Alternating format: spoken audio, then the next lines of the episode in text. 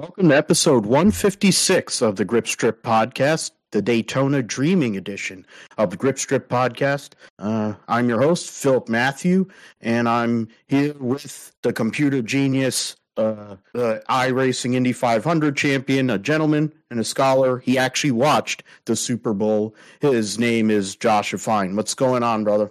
Hey, I'm doing great, Phil. And yeah, I did actually watch the Super Bowl. It wasn't all that great, honestly, even though the score was like 38 to 35 uh, Chiefs. Uh, but I watched it and everything. Um, I mean, pretty interesting game for the most part, to be honest. Uh, but you know, the ending I think kind of sucked for most people uh, there. But you know, football's over now. Um, it's all over put in the back seat until uh, September. You know, we've got the NFL free agency and draft in March and end of April. But other than that, you know, we're uh, going to be all racing here on out. So, um, yeah, of course, you know, ready for Daytona 500. Uh, of course, you know, coming up this weekend. You know, we've already had some racing. Of course, Rolex 24 uh, included in that, which I went to a few weeks ago.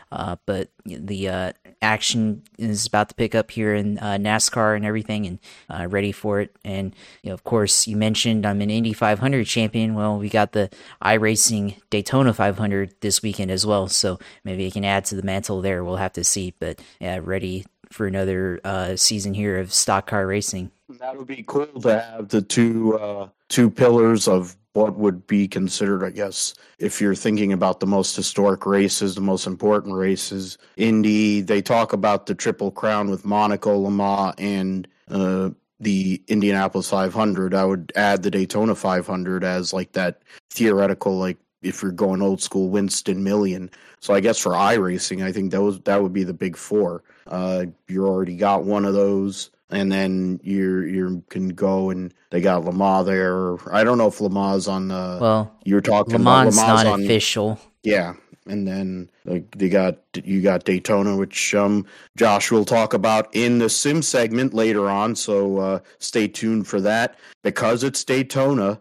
Uh, the algorithm, Josh's algorithm, is out from hibernation. It's been sleeping, uh, I don't know, since Talladega, I believe, or I don't know, Probably. maybe we used it somewhere. May it might have been Phoenix, but definitely Talladega. So it's uh, been sleeping. It's the I don't know what edition it is this year. It, it may have multiple editions like Valtteri Bottas when he used to be at Mercedes. So we'll bring that out. I will talk about the Super Bowl, of course, and see any uh, coaching or GM news that has come up through this this week or this past weekend. We'll preview all three major NASCAR series and give our final four predictions along with champions. We'll get into the news for IndyCar, F1, whatever. It's more about car reveals on the F1 side because they're all coming fast and furious. Uh, Mercedes is about to uh, put their car out there here in the next day or so. Uh, a bunch of those are coming out. And uh, well, IndyCar, there's news with Beth Paretta's team. So there's that. We will um, talk about the Indian E Prix, the Hyderabad E Prix that took place, the first race in India since I think a World Superbikes or definitely Formula One. It was a while ago. Uh, Sebastian Vettel won every time there when they had Formula One. So we'll talk about that race. We'll get into Rally Sweden, upset winner uh, in in that rally. Um, but good thing for the series, good thing for the season. And then we'll get into some MotoGP testing, uh, so what to look for there. We'll preview all three races for this weekend and kind of, and I think we'll also make the picks for the front row. We'll just get really crazy. We make a whole bunch of picks today. Uh, do that. Josh will talk about the iRacing Daytona 500 along with anything else that is in the sim world, and then we'll close the deal. So, yeah, Super Bowl 38 35. K- KTF Mahomes is now a two time Super Bowl champion at 27, two time Super Bowl MVP. The statistics in both of his Super Bowl wins have not been impressive, but in the end, he's made a player here or there that's helped him win the game. I did call that brother knight Harrison Butker was going to kick a game winning field goal. Now he had to redeem himself because he missed a field goal earlier in the game. He had a chip shot because of uh, uh, James Bradberry holding call, which the Eagles fans are butthurt about, but in the grand scheme of things, it should have never came down to that when you had a 10 point lead. They're only the second team in the history of the Super Bowl to have a 10 point lead at, half or more and blow it in in the Super Bowl. We already know who the other one is. Um, so Kermit the Frog, uh, he was distributing the ball to everybody. Of course, Travis Kelce gets another touchdown. Uh, Rutgers, Isaiah Pacheco, seventh round draft pick. I mean, for me as a 49er fan with Brock Purdy, but the Kansas City Chiefs also got a steal in the seventh round with a running back that is going to be their number one running back for a long time. You're giving Patrick Mahomes a running game now, too. And their offensive line has come around to be one of the best offensive lines. Yeah, forget it. I, I mean, there, there are great quarterbacks in the AFC. There are opportunities in the AFC, but nobody's going to win the AFC West. He has a high likelihood of never having to travel for a playoff game unless it's a Super Bowl. Uh, it it's getting kind of crazy that way. Uh, but hey, Patrick Mahomes went out there. He they were down ten and in, at half, and it didn't look great. He didn't play well. The Kansas City Chiefs were lucky because of one uh, bad fumble by Jalen Hurts or else it would have been 24 to 7 could have been even higher could have been 27 7 and it might have been out of reach but Philadelphia, for whatever reason, in the second half, had no answer for Mahomes, had no answer for the run game. They were allowing, you know, yards aplenty to whoever.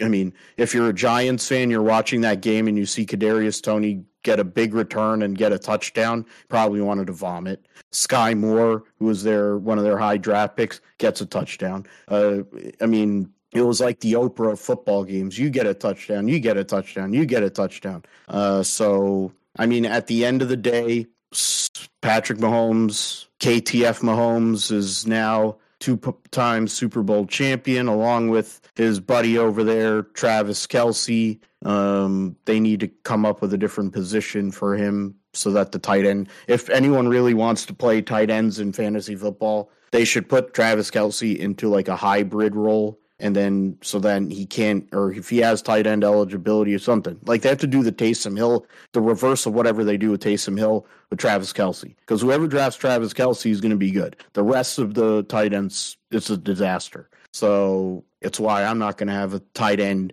a actual tight end spot in uh, fall brawl. Uh, I'll probably have a WRT so if you want to go and spend a pick on Travis Kelce God bless you. But anyway. What were your thoughts, Josh, on uh, what took place, especially in the second half? I mean, Philly kind of imposed their will. Jalen Hurts, 377 total yards, four touchdowns, Super Bowl record, three rushing touchdowns. Yes, that fumble um, is bad, and in theory, they only lost by three points, uh, and they gave up seven there. But I don't even think that was the reason they lost the game, to be fair. I mean, he played his ass off. He was going to be the MVP of the league this year before he got injured. And not only did he lose the league MVP to KTF, now he lost the Super Bowl to KTF as well. Yeah, I mean, you know, there are a lot of thoughts into this game, really. And, um, I mean, really the downfall for the Eagles started, you know, once they spotted the Chiefs seven points there with that fumble recovery touchdown.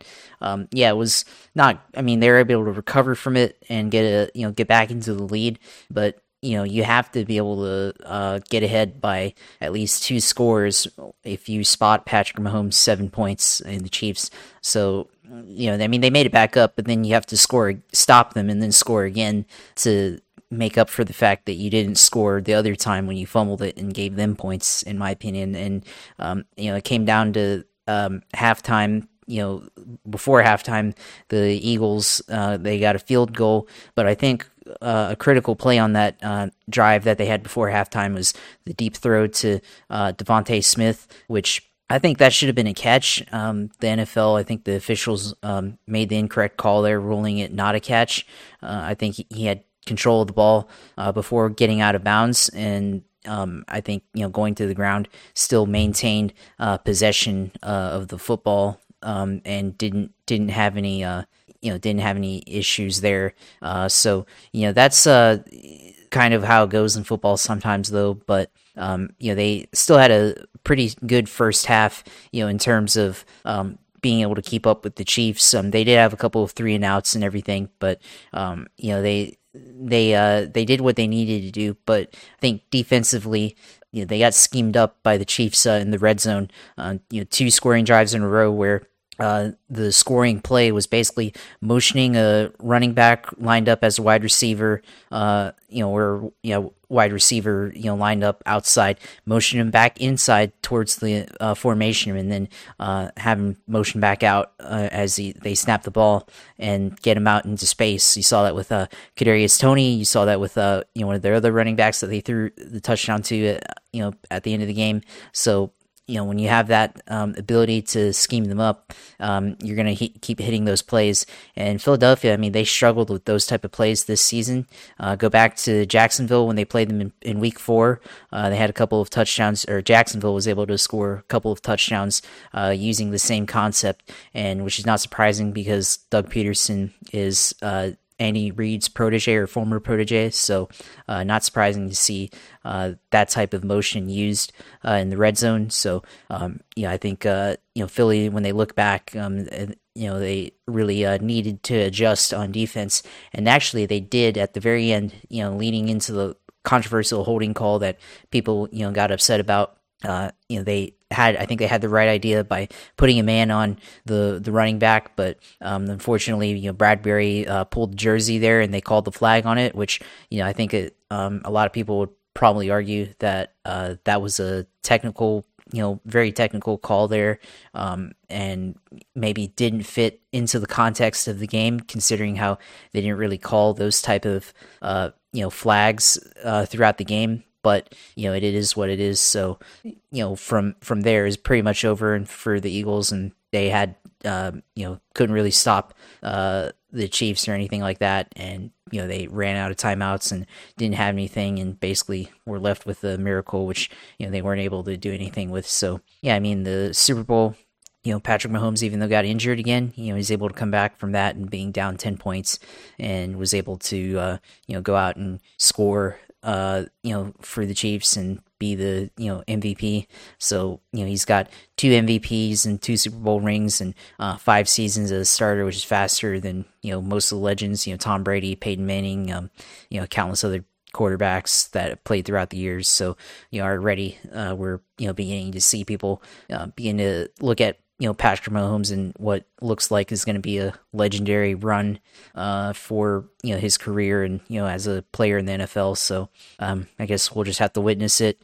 Uh, you know, I kind of already bored of him and everything. You know, it was fun the first couple of years, but now it's just like, all right, who's next? You know, so uh, that's that's just how it's going to be, and you know, every team is going to have to go through him in the AFC at least. So, um, you know, you, you, won't have to really worry about Patrick Mahomes unless San Francisco plays them, um, you know, or anything like that. But or until the Super Bowl. But you know, for me, Jacksonville being the AFC, definitely have to uh, you know look out for uh, Patrick Mahomes every year. Um, it's going to be a concern. So you know, there's there's um, a lot in the future that you have to be ready for with uh, Mahomes. But um, yeah, the game afterwards, you know, Kelce talking about uh, the people doubting Kansas City and acting like people were treating Kansas City like they're a seventh seed or whatever. I mean, it's pretty off putting to be honest with you. Like, I mean, come on. It's not like the Chiefs couldn't do what they could, you know, what they were able to do. So um, I don't really think anybody was actually counting them out or anything. I mean, I think people just thought that the Eagles were the better team, uh, and, and, I think for most of the game that they you know they were, but you know as the game went into the fourth quarter, I think the you know the Chiefs were able to make adjustments and you know be able to execute better than uh, the Eagles. So you know the Eagles did a fine job, but you know I think they just ran out of steam. They uh, used up too much clock on their uh, touchdown drive before the Chiefs' uh, field goal drive. So um, I had a feeling there that you know they had used up too little time and gave Patrick Mahomes too much time to go down the field and um, you know leave little time for them to get the ball back. So um, even with even with that penalty, so yeah, I mean Super Bowl, you know it is is what it is, and you know hopefully next year it's a different result for you know both of us, Phil, and um, we'll see where everything goes from here on out. So um, and you know we got a lot lot in football that happened, and you know, I think after a long season, you know, ready, finally glad that it's over. To be honest, with um, you know, all that's transpired since you know the end of August all the way up until yesterday. So, just uh, you know, glad we had a good, entertaining season. Really, the fact that the Jags are back finally after many years of struggle. You have the right coach and your quarterback is there. I mean, I was going to mention when you talked about the refs and the catch there with DeVonta Smith, the overturned catch. It's interesting since uh, they didn't bother to replay or do anything with uh, the catch that uh, what do you call AJ Brown had two weeks ago. Just just as an example, uh, they didn't call multiple holds against on Nick Bosa in that game. Lane Johnson was moving early and that's like his thing. Uh, it happened yesterday too. Uh, in terms of the game itself, I mean, fine, good. Kansas City wins. Phillies fans have to eat it. Um, they spent a lot of time going and trashing Niners fans and going to acting like they did some amazing job. And I was having a discussion like with my, uh, I have a coach uh, that I'm working with doing for different deals there. And essentially, they played the Giants a few. You, we go all the way back. We'll rewind back to week 18, and they played the Giants third stringers and they were playing their first string and they almost lost to the Giants. But then the Giants bring their first string players and they had nothing. So in that sense, okay, fine, they killed the Giants. The game was basically over early on. Same thing happened against the Niners. They basically after murdering Brock Purdy, that was the end of the game. So they had two playoff games where they basically didn't have to do anything after the first quarter. But you're playing Patrick Mahomes, you're playing Andy Reid. It's the Chiefs. You got to finish, you know, uh, it, and and not finishing that game is going to haunt a lot of people. It's going to haunt Nick Sirianni, he was crying like a little bitch uh, during pregame. Uh, is going to haunt a lot of other people because there's a lot of free agents on the Eagles. So I don't know who's going to come back there. I mean, the building blocks of their their run, you Fletcher Cox and Brandon Graham and Jason Kelce. Will Jason Kelce play again? Was that his last game? Uh, losing to his brother. I mean, there's a lot of moving parts there. Kansas City, they're they're working with house money. Um, KTF's going to become a billionaire soon enough, and Andy Reid is not going to quit as long as he can get up. I think he's he's realized like it, it has the same feels of what Bill Walsh wanted to do but walked away from and then immediately regretted. Back in the day with the 49ers when he knew he had the team and he had two what ended up being two of the greatest quarterbacks ever and he ended up leaving early gave the team to Seifert. Seifert gets one Super Bowl. Um, Montana gets demolished by the Giants. And then essentially they hand over at in 92 to uh, Steve Young, et cetera, et cetera. But for the Eagles, it's a lot of what ifs a lot of them fans have to go and take uh, have to go and eat some humble pie, and uh, they weren't able to do it. The irony is the Niners lost the last two losses they had were against those two teams. So if you're gonna talk about how the Niners handled it or whatever, the two the two teams that made the Super Bowl, those are the last two losses they had and that doesn't account for all the other craziness that took place in between all of that with quarterbacks and um, other injuries and the like and bad play calling et cetera et cetera. So niners i think are in a good spot to respond in the nfc the nfc is wide open. Uh, josh mentioned it. As long as patrick mahomes is there it's going to be very hard. Um, i have to add Trevor Lawrence to that mix with the. I mean, Burrow, I think, is right underneath Patrick Mahomes, of course, because he's won the two rings. Burrow carried the Bengals to the Super Bowl last year and almost got there. So he's right there. He's just number two. Allen has to prove it for Buffalo. He's number three. Right now, number four at the moment, I believe, is Trevor Lawrence, um, based Accurate. on recent recency but on that, and then just the potential. The reality is they described him as the next Peyton, the next Andrew Luck. You know that, that, that's the kind of what the potential is there, and a national champion, uh, Clemson and all.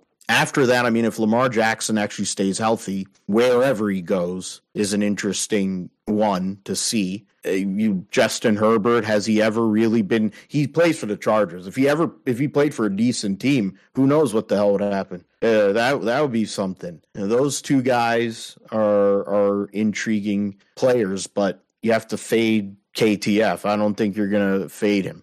Uh, I'm trying to think of who else is in the AFC. I mean, there's a lot of uh, turnover and quarterbacks on the AFC side, and Derek Carr might be moving some to the Jets or something like that. There's not a lot. Uh, the Tua is having to recover from concussions and all. New England doesn't have a quarterback in the AFC South outside of Trevor Lawrence you look at Tennessee doesn't have a quarterback and they really don't have an offense. Uh, who else is in your division? I'm forgetting off the top. Indianapolis, oh, Indianapolis doesn't have a quarterback have or a coach. Either.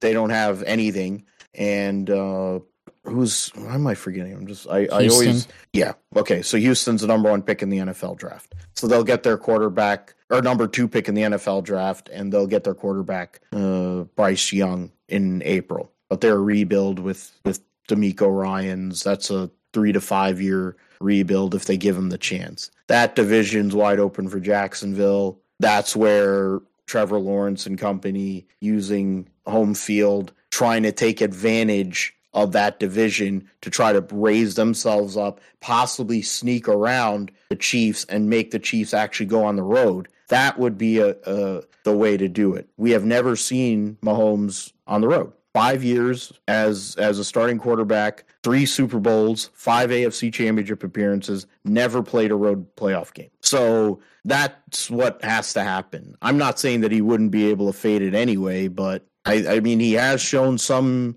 resi- there's been some issues when he's had to go on the road against some of these teams like Buffalo or Cincinnati. You know, I think Jacksonville after that game they had early like last month that was an absolute nut house. I know you went there. It would be, I mean, Kansas City's fans travel, but it would be an interesting one for sure. The Niners have a lot easier road uh, to get back there or get in there. Uh, whatever. It's just more about quarterback play, solidifying certain places that need to be solidified, like the right tackle position, et cetera, et cetera. And then we'll see what happens there. You look at a lot of rebuilding going on in the NFC West. So that division's pretty good in their spot. Dallas is there, but it's Dallas. Um, the Giants are on the up and coming deal. Philly has to go. And, Not with the Giants. Uh, as long as they have Daniel Jones, I don't think they're going to go that far. Yeah, I mean, I I look at it more with the with Brian Daboll and his um, GM Schoen or whatever, they know how to build a roster. Will Daniel Jones be that guy? I don't know. They're going to have to franchise him or franchise Saquon. They're not going to franchise Saquon, but they'll probably franchise Daniel Jones. But they need to give him competition and make him work for it, even though he had his best year of his career. Washington doesn't have, they're, they're a disaster area. Uh, Philly, of course, having to fade being the runner up. So that division's wide open. Is going to be tough, and they're all going to pillage each other. Now that uh, Aaron is in solitary confinement, I don't think the Green Bay Packers. He's going to be back with them. Minnesota, as long as they have Kirk Cousins. I mean, how far are you really going to go? Detroit is interesting, but it's Jared Goff, and then Chicago has Justin Fields and nothing else. So that division is just whatever. And uh, the South is a dumpster fire. Ridder doesn't know how to handle pressure. The New Orleans Saints don't have a quarterback. Tampa Bay does not have a quarterback, and Carolina doesn't have a quarterback. So, so that's a waste. So there, there's two divisions that are basically gone. The NFC East is going to be tough, and I think Seattle and San Francisco will battle for the NFC West, but that number one seed could definitely come out of one of those two divisions. Um, and that's where, if you can control your own fate, that's where it helps. I think in Santa Clara, it might have been a different result than having to travel to Philly, but it is what it is. We'll see what happens. Uh, free agency and trades and quarterback movement, coaching movement. We'll see what all comes around with that uh, as we go along. So I'll get into, I mean, yeah, Mahomes threw three touchdowns, so that's what saved him. He only had six incompletions, 182 yards, uh, passing. Is it six to 226 total with the with the yards? Pacheco 15 for 76 and a touchdown was huge. Then Kelce gets six for 81 and a touchdown. Kadarius Toney got one. Sky Moore got one. Those are the and that's where Nick Bolton, of course, that's the play that probably kept that really kept them in the game, or else it could have gotten way out of hand. The Eagles, Jalen Hurts threw for th- or had 374 total yards and four touchdowns, only had 11 incompletions. So it wasn't because of him that they lost that football game. DeVonta Smith had 100 yards, AJ Brown had 96 and a touchdown. Dallas Goedert had 60. Those are your three three of your best skill position guys. The running game was non-existent. I think Miles Sanders got hurt, so they had issues at the running back position. But your three best uh, skill position guys theoretically all showed out. Uh, the defense, the leading tackler was Avonte Maddox with six. Slay had four. Bradberry had four, but you know Elliott made his field goals, punting. Uh, he he had uh, he said, it? How is how does he have two punts with an average of nine yards but a long of fifty seven? He must have kicked one into the end zone, I guess.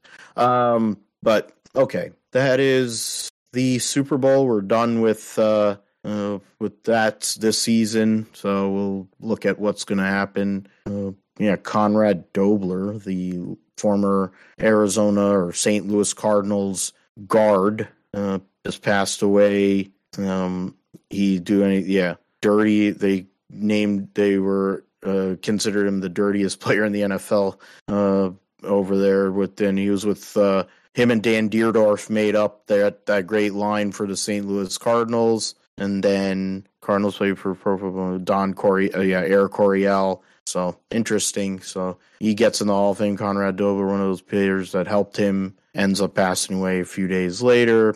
Uh, was it Trayvon Mullen claimed by Baltimore? Let's see. Some of these other people. Uh, Todd Downing is being hired as the passing game coordinator for the New York Jets, who has a connection to one Derek Carr. Uh, 49ers signed, re signed Marcelino McCray, McCrary. That's a great name, Ball. That's some name. Uh, your Jaguars signed uh, EJ Perry, whoever he is, and 13 other reserve future contracts, along with Qadree Ollison. Uh, Lions, okay, yeah, Lions assistant head coach, running backs coach Scotty Montgomery was interviewed for the team's offensive coordinator position at Tampa.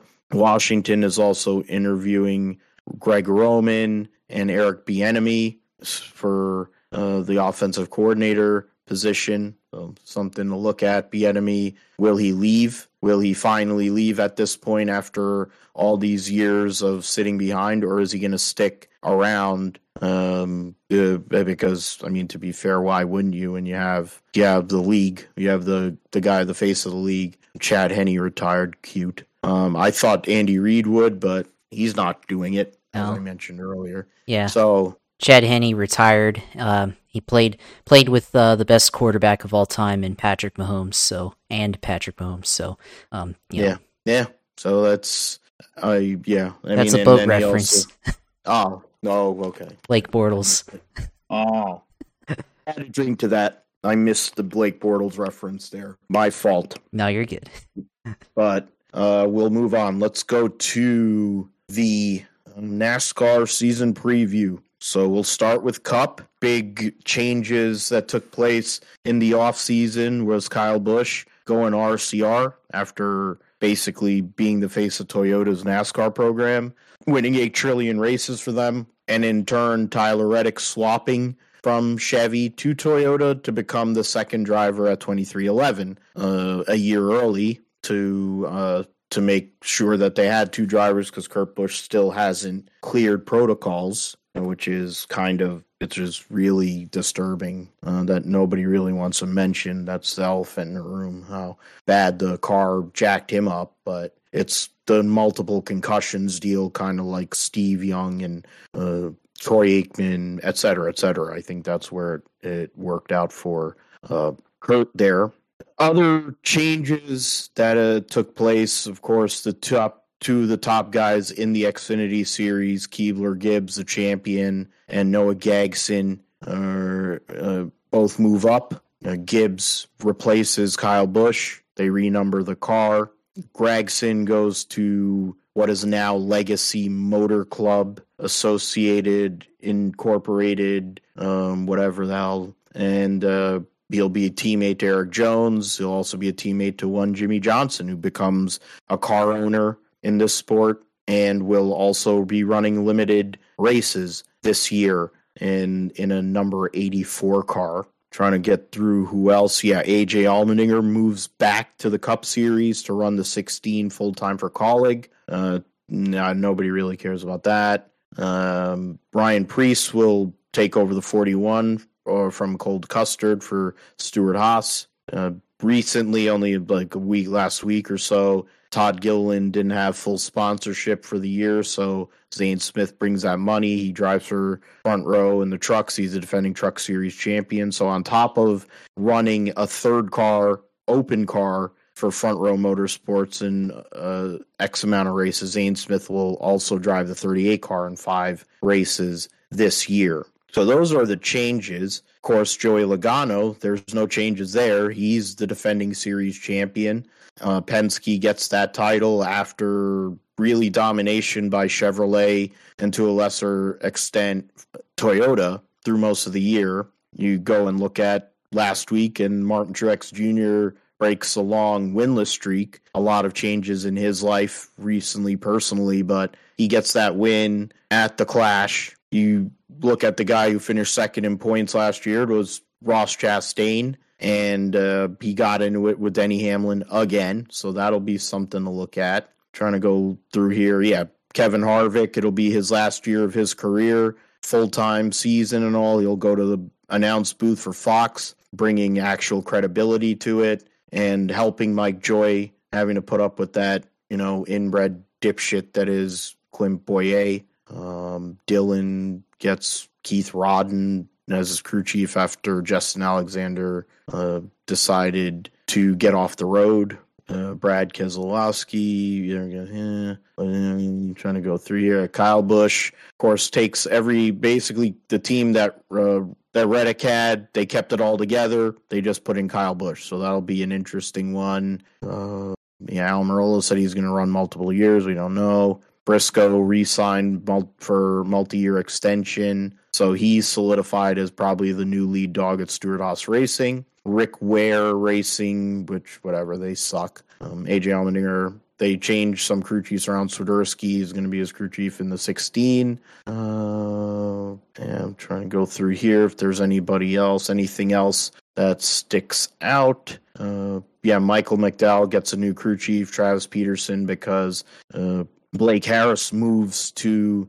the 48 car. Uh, 38 car uh, gets a new crew chief after Seth Barbour moves to technical director. Ryan Bergenty, Preece gets in the 41. They change uh, with the, what's his name? Uh, why am I forgetting the guy? He went to RCR to run their Xfinity program. Uh, uh, Shiplett moved from the Cup Series to Xfinity, and Chad Johnston somehow or another gets another another crack at crew chiefing, but if the clash was anything to look at, maybe that's a good combination. Luke Lambert moves up to the Cup Series with Noah Gragson in the 42, and I mentioned Tyler Reddick going to 45. Mike Kelley, I think it's his third stint with Ricky Stenhouse as a crew chief, going back to the days of when they won the Xfinity Championship or whatever. I think the nationwide series back then for Roush. Then I, he was crew chief for him at the 17 car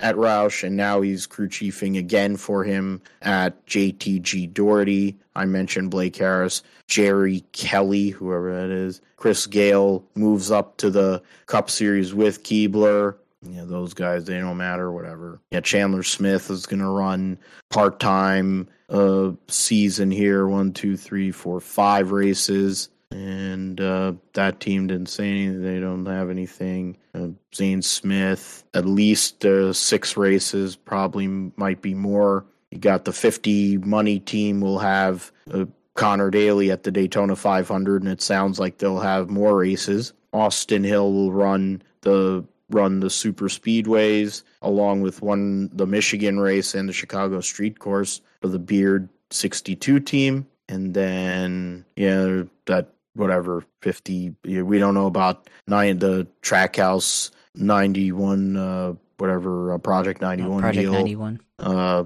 yeah todd gordon gets out of the announce booth because he was working for mrn radio and he'll be working with one jim johnson at the 84 car so that's a big a championship winning crew chief so there you go uh not sure. I think the angle, the easiest angle to take, other than Joey Logano, Josh, is the Kyle Busch and Tyler Reddick angle here. Kyle Busch, of course, started with Ford, was quickly picked up by Chevrolet and Rick Hendrick. He started, he ran and won races in the Busch Series, moved up the Cup at an early age, won in his rookie year. Decent productivity considering what the five car had been doing, but his personality and his maturity wasn't going to fit the Hendrick mold. Hence his move to Joe Gibbs Racing, essentially taking over Tony's spot and carrying that organization in a lot of ways with Denny Hamlin for many, many years. Uh, Toyota basically has to thank him because if it wasn't for Kyle Busch, we may not be seeing Toyota in NASCAR anymore. Uh, with all the wins he has, like eight trillion wins that he has with uh, Toyota. But Joe Gibbs didn't want to pay him. M&M's left, and he also wanted to put his grandson in the car. So all three of those things combined, and Kyle Busch somehow or another made a deal with a guy that at one point wanted to beat the living crap out of him, and Richard Childress. The biggest move I think Richard Childress has made uh, because he never responded to Kevin Harvick leaving. This is probably essentially I don't know how many nine years too late, but this is the response. He has a guy that can still win and is very hungry and wants it bad. And it seems like with some of his questionable behavior, fits right in with RCR. At the same, on the flip side, Tyler Reddick goes from the RCR camp where obviously his voice and the way he felt about certain things was going to be muted, even though he had that great relationship with Randall Burnett and they had a great thing going. The vibe and everything probably wasn't right. Austin Dillon probably wasn't really happy about getting his ass kicked um, by by Tyler Reddick every week, but it's not. I mean, I don't get it. He gets his ass kicked by whoever his teammate is usually um, because he sucks and and it'll be funny when he gets his ass kicked every week by Kyle Busch because that's basically what's going to happen from now on. But because they're friends, it's okay. Uh, he goes to the 45 car. Denny Hamlin hedged and said, I want to get this guy before it becomes an issue. I want him to be a building block for our organization for the future, knowing that he's a championship level driver. And now he's taking over Kurt Busch's ride. And it's it's a big deal. I think the dynamic with him and Darrell Wallace Jr. is very there's it's fresh. So and and it's something that those two guys are going to make each other push each other. Tyler Reddick, raw talent, you know, whatever through whatever through his whole body. Darrell Wallace Jr. The end of the the second part of the year last year was one of the best drivers in the sport. No matter what you want to talk about or how you want to look at him, the stats prove it. He won Kansas going away. He could have won other races. He Michigan. So deal with it. And he's a great super speedway racer. So I think that's the angle that we have to look at first. I mean, Hendrick Motorsports. You can get into those the two guys with uh, Clyde and and Larson, but and Penske with with Logano being the champion. But I think the biggest storyline is those two guys and what they do. But what are you thinking, Josh, in terms of the season? I mean, yeah, it's pretty interesting the way you know you put it with uh, Busch, you know, coming over from Joe Gibbs Racing, you know, many many years of success, uh, and now going out to RCR, who you know they've it looked like at times that they had peaked, you know, they really uh weren't more anything more than average. Um, you know, through 2021, it you know didn't look like they were really anything more than average. And then you know last year Tyler Reddick went out and won uh, three races for the eight team, so you know they were able to um, get you know good results out of that car, but you know they were still fairly inconsistent, I think, um, and I think you know that kind of showed in their year end result. Um, but they you know were really strong on road courses, and then you know other tracks. You know they were really strong on some of the mile and a halfs and uh, and everything. So um, it's going to be an interesting dynamic to see you know Kyle Busch with his talent if he can uh, take that team to the next step um, and if you know they can get more consistent results, or if it's going to be a very uh, up and down year for the eight car uh, with Busch behind the wheel there. So uh, you know, I think what we'll see is if you know Busch, if you know he can regain some of what he had at uh, Joe Gibbs Racing, you know, prior to um, his second you know championship, you know, if he can get back to the levels he was at you know around 2016 through 2018 i think it's probably like peak Kyle Busch right there, you know, um, going all the way back to, you know, 2008. So I think uh, if he can kind of get back to those levels, that'd be a really successful season. But, you know, I expect there to be a lot of growing pains throughout the year, at least, you know, the first quarter of the year as, you know, he gets used to this new team. Um, you know, we saw it the uh, the clash, you know, with what he was able to do, and on the flip side, you saw Tyler Reddick also performing pretty well the clash. So I think both those cars, both those drivers, are going to be very successful um, to a certain extent uh, this season. So yeah, I think you know with Reddick, clearly Denny Hamlin, Michael Jordan believe uh, that he's a franchise driver, and you know they made the move uh, to go up and get him, and you know uh, unfortunately, uh, you know the circumstances a little bit uh, non-ideal for um, how he's going to be able to drive this season. But you know, he um, I expect Tyler Reddick to be able to go out and uh, compete, you know, on a week-to-week basis. And I, I think uh, he can take that 45 car uh, to a higher level than you know what Kurt Busch had done last year. I mean, Kurt did a great job up until the injury, uh, for that team, but you know they also had uh, a lot of races where they were up and down. So you know, I think you know with uh, Tyler Reddick and you know what he was able to do in the eight car, I think if you put him in the 45 car, I think he's going to uh, do even better. So um, you you got those two drivers there, and um, you're going to see um, both of them, you know, to an extent, I think you know perform pretty well. Uh, so expect uh, a lot of um, you know things to happen out of both those cars, and uh, you know, I think the eight car will get a couple of wins this year, and I think 45 car, I think they get multiple wins. Um, you know, with Reddick behind the wheel, so should be a you know good year for both those cars and everything. And I think some of the other teams, um, you know, I think Stewart-Haas, you know, we've got to look at them as a team to look out for because you know last year obviously they didn't really have a, a great year overall. Uh, you know, Harvick was off for most of the year until his two wins, uh, and then you know he started out looked like he might have a good playoffs, but you know, he quickly fell out of it, and now it's going to be his last season. So I think he's going to be uh, extra motivated to try to end on a good note with his career. You know, you've got Ryan Preece who um, earned the ride, I think, in the 41, and you know, I think he's going to want to um, prove that you know he belongs in that car and uh, in the Cup Series in general. So you know, I think he's going to um, have a lot you know a lot going for him in that car this year. Uh, Almirola, I think, still going to be the same old Almirola, but maybe a little bit better, you know, than what he did last year in uh, 21. So maybe back to his form in 2020 and 2019. So um, maybe maybe that happens, and then I think Chase Briscoe, obviously, you know, last year, uh, first win, and then you know somehow made it all the way to the you know the final race before the championship uh, four race. So you know I think uh, Briscoe, you know, if he can build upon what he did last year, uh, definitely think he can uh, be a little bit more realistic shot uh, to make it into uh, the at least the elite eight. So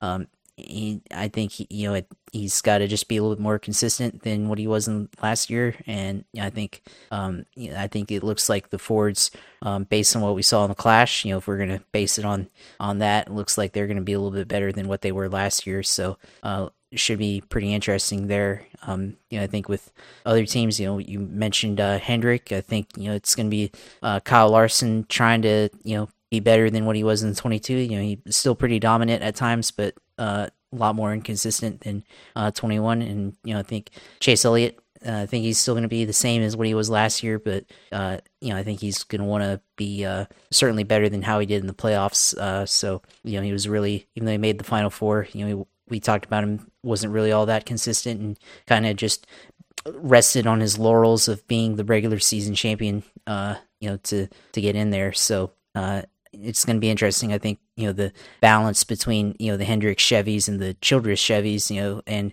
the other teams that RCR uh, has support, and then also you throw in um, you know Jimmie Johnson's Legacy Motor Club with Richard Petty and Allegiant. Um, you know, I think can they uh, can they be you know competitive or you know all of those teams kind of maintain a level of competitiveness to you know go up against the Fords and you know the six Toyotas. So uh, you know, I think you know Chevy they've got a lot to prove. They got a lot of new drivers, and new teams. So um, you know I think uh, you know they have a, a, lot to prove for them, and you know also um, you know I think you know with Ford you know they want they want to have more of their cars be competitive outside of Penske. So uh, yeah, I think you know those cars are gonna be good. And then you know with Toyota, I think you know they're gonna they're gonna be want to you know be more um, balanced overall. You know they've been very top heavy with Gibbs for many years, and you know now I think with twenty three eleven beginning to ascend, I think they're going to have um, you know more success there, and you know I think they also want to see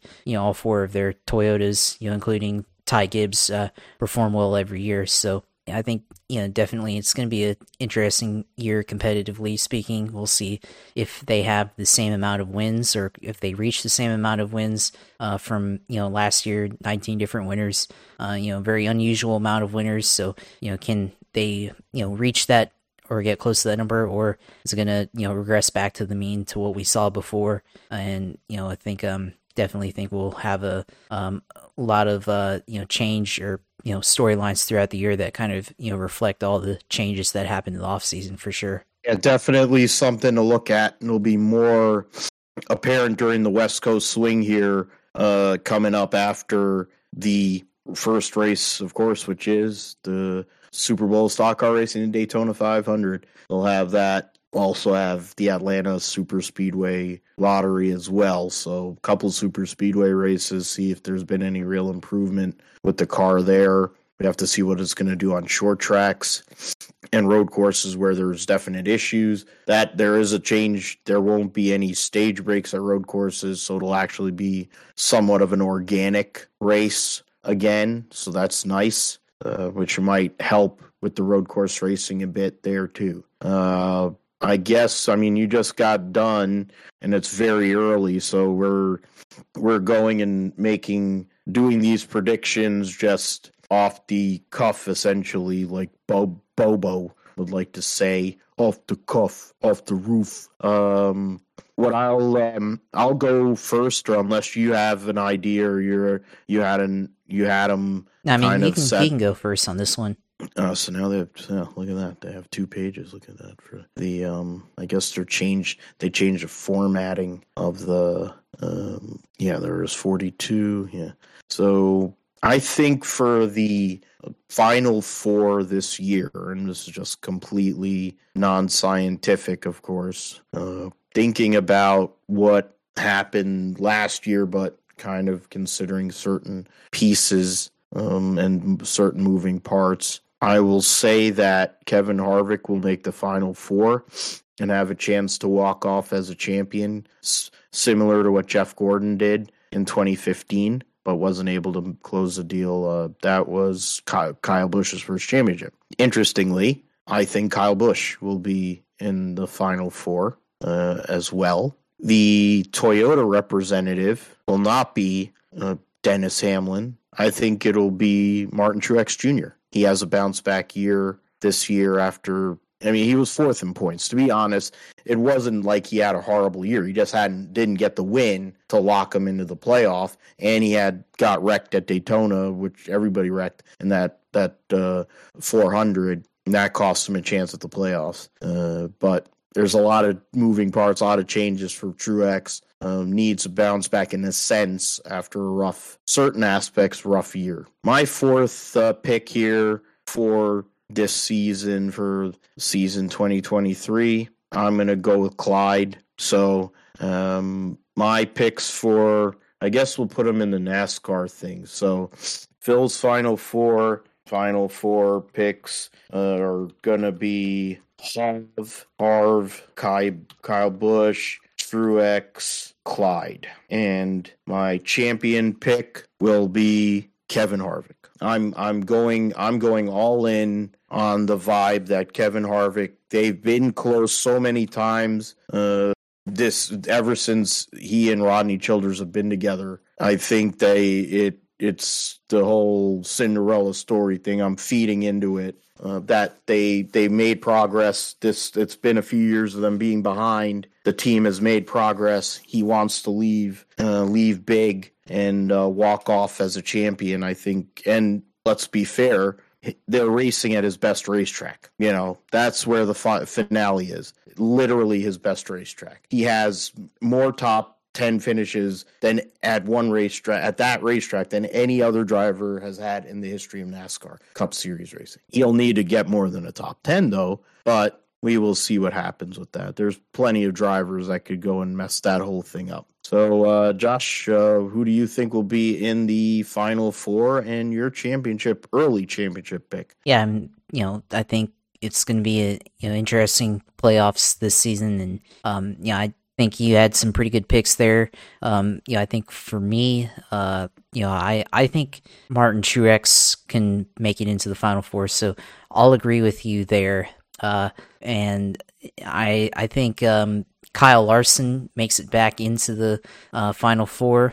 Uh, you know, and I think Ryan Blaney, young Ryan Blaney, makes it into the final four for the first time. So uh, he'll be the Ford representative uh, this year uh, in the final four, and then uh, I guess my last guy, um, you know, I'm, uh, you know what, I'm gonna go with Tyler Reddick. Let's let's see. I think he has the. Um, you need kind of a wild card guy to make it into the final four. You know, I think last year that was Ross Chastain. Uh, you know, with what he was able to do, even though they were up there, you know, they, um, you know, they weren't as quite as strong some of the other guys, but um, and the way he made it in. But you know, I think that driver this season is going to be uh, Tyler Reddick, and uh, I think you know based on his talent and you know, what we saw from you know the 45 slash 23 at the end of the year, I think they have the ability to make it into the the championship four. So you know, I think it's going to be a you know pretty solid uh, you know final four, and you know uh, we'll like like to see uh, that pick happen. And you know what, uh, go with. Uh, man, uh, you know, I'll go with uh, Larson as the champ for this year. Go with that. So should be a pretty uh you know interesting Final Four. I think we both have some pretty good picks uh, for both of us, um, and um, should be an interesting season.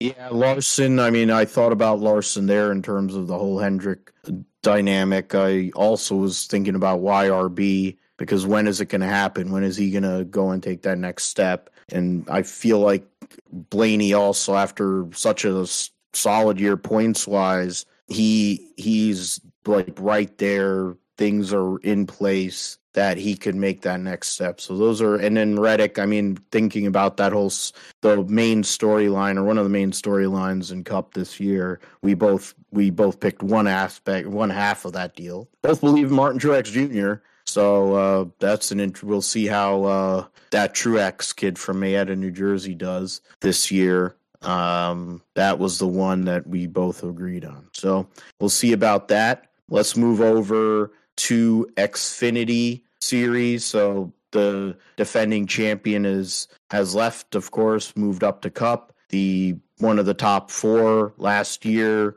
also has moved up to the Cup Series. So there's the the main thing is you think about junior motorsports. They bring back three of their four drivers, which of course they had three of the four cars in the final four. They get Buckshot Jones in the nine car to replace uh, Gragson. So that's going on there. A big piece that is a big change and uh, addition to the series this year. Stewart Haas will now become a two car organization in the Xfinity series. They were partners with certain teams. Now there's been some changes with that, but Cole Custer goes back to the Xfinity series and he'll be working with Jonathan Tony. And so that's an intriguing prospect for sure. Uh, he looked very, he looked like he was going to be, uh, had a lot of potential. The way he raced in Xfinity the last two years using the Xfinity series hasn't really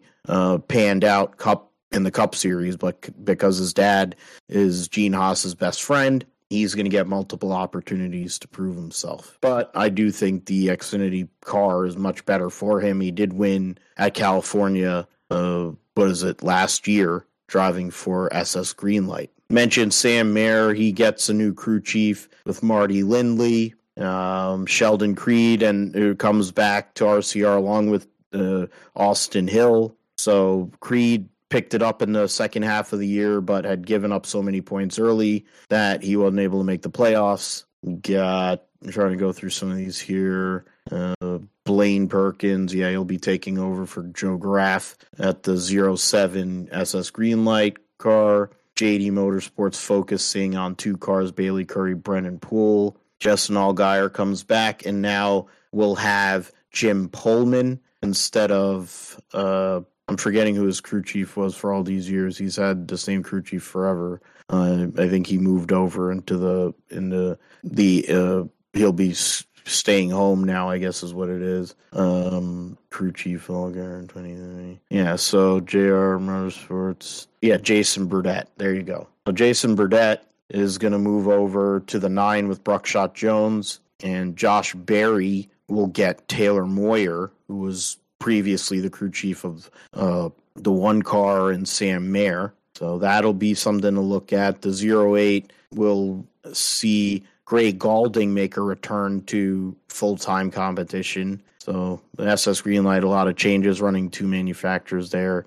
The Kaulig 10 car, which was a Landon Cassill last year, but because of the Voyager company, I think going under, now he will be in a limited schedule. That'll theoretically be the star car, and Kyle Busch, amongst others, will be driving that uh, number ten. Hemric comes back full time, and Trin- Jason Trinchere will stay as his crew chief. Um, some Argentinian guy uh, is going to be driving for MBM. Gio Liberati is that that's uh, what do you call Rambo Liberati's brother, I would assume. Uh, Chandler Smith moves from the truck series from Kyle Busch Motorsports to take over AJ Allmendinger's 16, and Bruce Schlicker will be his crew chief. The 18, Sammy Smith ran it a lot at the end of the year. Now he will be full time in the number 18 with uh, his home, with his sponsorship, the same sponsorship that Michael Annett used to have. And Jeff Meendering moves over from the 19 to the 18.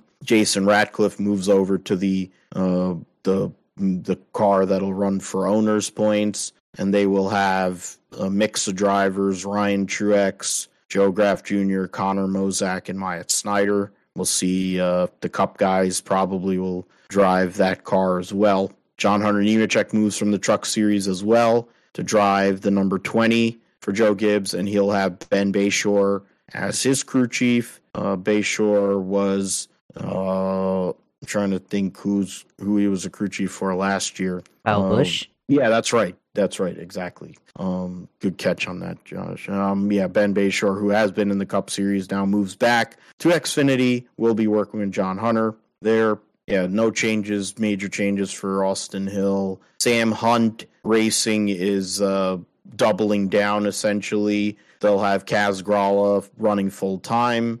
Then they have the 24, which will have multiple drivers. Uh, Connor Mosack's going to run 20 races. Parker Chase is going to run multiple races, both road racers. And uh, Tyler Reddick will run some races as well in the number 24. A new team, uh, number 25, AM Racing, which is what uh, Austin Wayne Self and all Brett Moffitt, um, known imbecile, will get the opportunity there. I think they have Stewart-Haas support. Joe Williams, who was his crew chief at Our Motorsports, moves to this program. Mention Grala. Uh, Jeb Burton, after uh, leaving our motorsports will go to a second Jordan Anderson Racing, uh, Jordan, yeah, Jordan Anderson Racing uh, Chevy. That can't be right. Is that for real that he's gonna uh, Steve Annington, Brad? Yeah, that is a misprint. Yeah, so Kyle Sieg is gonna have Brad Parrott, not Buddy Parrott, as his crew chief. Probably going to wreck a lot of race cars. Uh, Parker Retzlaff will run full time for Jordan Anderson Racing.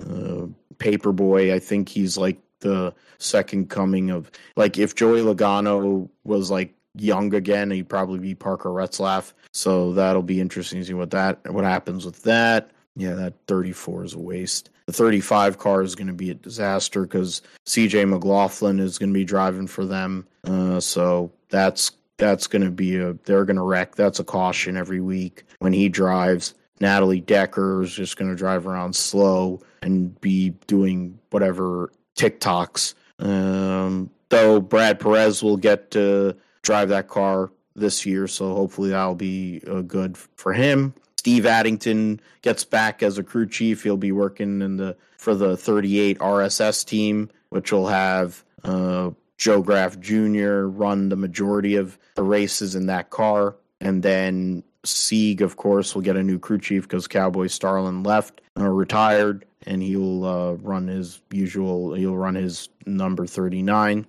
Alpha Prime expands and makes a lot of uh, changes. They're going to be running a number 43 with Ryan Ellis with at least um, it says it says 15 races on that then it became at least 24 so assuming that we'll just say 15 to 24 for Ryan Ellis. Jeffrey Earnhardt moves over there to run full time the 45 becomes kind of the uh, every anybody else. Rajah Caruth is going to be in that car. Stefan Parsons and Sage Karam Frankie Kerr. So they got that's a great uh, um, combo there. Frankie Kerr's great crew chief. Parker Kligerman will be driving for Big Machine Records, or if you ask Baba Booey, Big McKine Records. Uh, Patrick Donahue will be his crew chief. Jeremy Clements with Mark Setzer. They won Daytona last year. Uh, the Emerling Gase, I mentioned some of those drivers. Uh, trying to go through. Ryan Vargas will be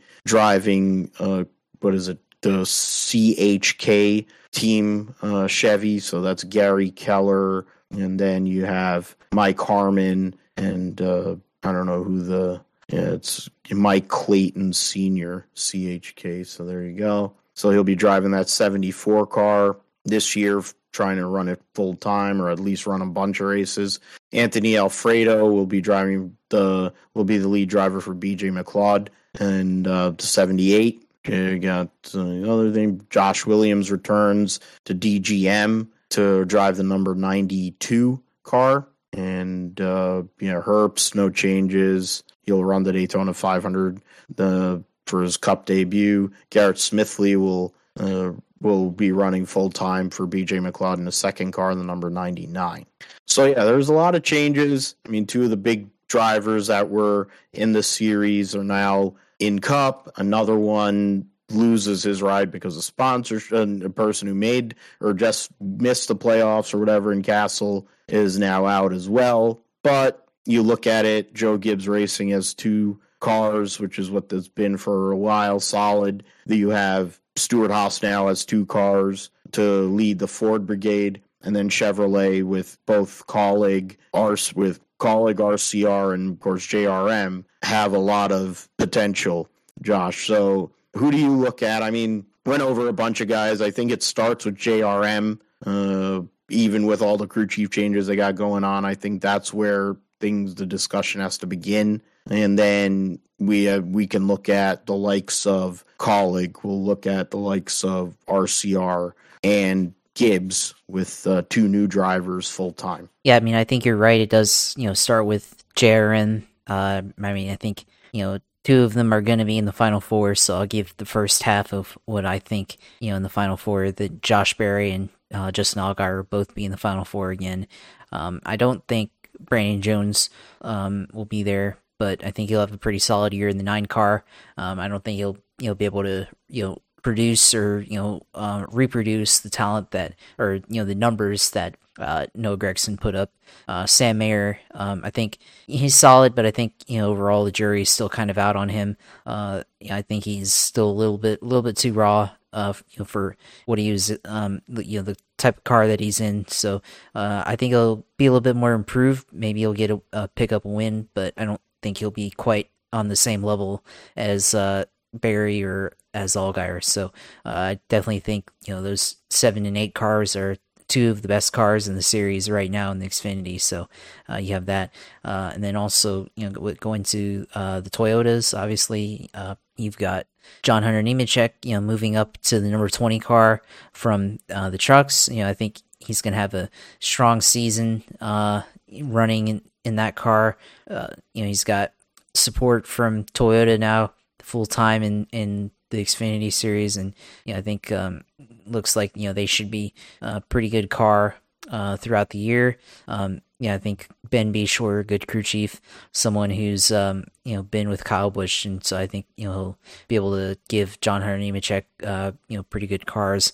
Um, you know, I think Sammy Smith uh, in his uh, attempts last year, his limited attempts, he did really well, and I think you know he's going to be uh, a rookie, you know that should be uh, somebody to that people look out for, you know, the, uh, this season and in the future. I think he did a really good job uh, driving for Gibbs last year, um, so that that should be that should be pretty interesting. Um, then you know, also the other team to really uh, focus in on, I think, is uh, Richard Childress Racing, well, with Austin Hill and with Sheldon Creed. You know, I think both those guys, uh, you know, they ran pretty well at times. You know, they were both pretty inconsistent, but you know, Austin Hill seems to have the super speedways and um, Atlanta super speedway figured out. And I think you know Sheldon Creed, you know, after year in uh, as a rookie in the Xfinity Series, I think he's going to improve uh, greatly. You know, we saw what he was able to do in the Truck Series for many years, and now I think you know with uh, his talent, I think he's going to be able to do a whole lot better uh, this season in the number two car. So uh, I think he actually makes the playoffs this time, and I think he maybe gets a win or two uh, this season. So uh, should be should be interesting for uh, that team. I think you know they'll have a, a, little bit more improvement overall as a team, uh, you know, compared to some of the other uh, you know contenders and um, you know the series that's not as uh, you know doesn't have a whole lot of star power in it really when you you consider things, but they do have a ton of drivers who are you know probably going to be in Cup, you know, within a few years. So that's definitely you know a lot of things to think about there. And then uh, I'll look at you know Cole Custer. I think he, like you said earlier, I think he does a lot better in Xfinity uh, than he, you know, did in the Cup Series. Um, go back to his win last year at Auto Club, and then you also go back to his uh, first win back in Homestead, all the way back in 2017. You know, he dominated uh, that event very, very thoroughly, and was, you know, um, the winner in that um, race by like 10 seconds at release. He had a 10 second lead at some point during that race, and it's um, pretty good for you know driver with not a whole lot of experience at that time. So I think you know he'll be a lot better fit in this you know in this series, and I think um you know Josh Berry or not Josh Berry, but um Cole Custer I think be a, a lot more you know competitive, uh and you know Stewart-Haas definitely help you know him in his future at Stewart-Haas if he stays in the Xfinity series or if they bring him back into the Cup series or you know or even if he jumps to another team to try to get back into Cup I think you know that's something definitely to uh, consider there. So you know got to look at those guys uh, Kaulig as well you know Chandler Smith uh, you know really good in, in trucks the last couple of years. Can he um, you know bring some of that to 16 you know replacing AJ Allmendinger? So should be interesting to watch uh, him how he, you know he runs in that series. Um, you know, he's got uh, you know good good teammates around him. Daniel Hemric, solid you know champion teammate there, and then of course the ten uh, Kaulig car that's going to rotate around throughout the year. He's going to have Kyle Busch as somebody to lean on for experience. Allmendinger, um, you know.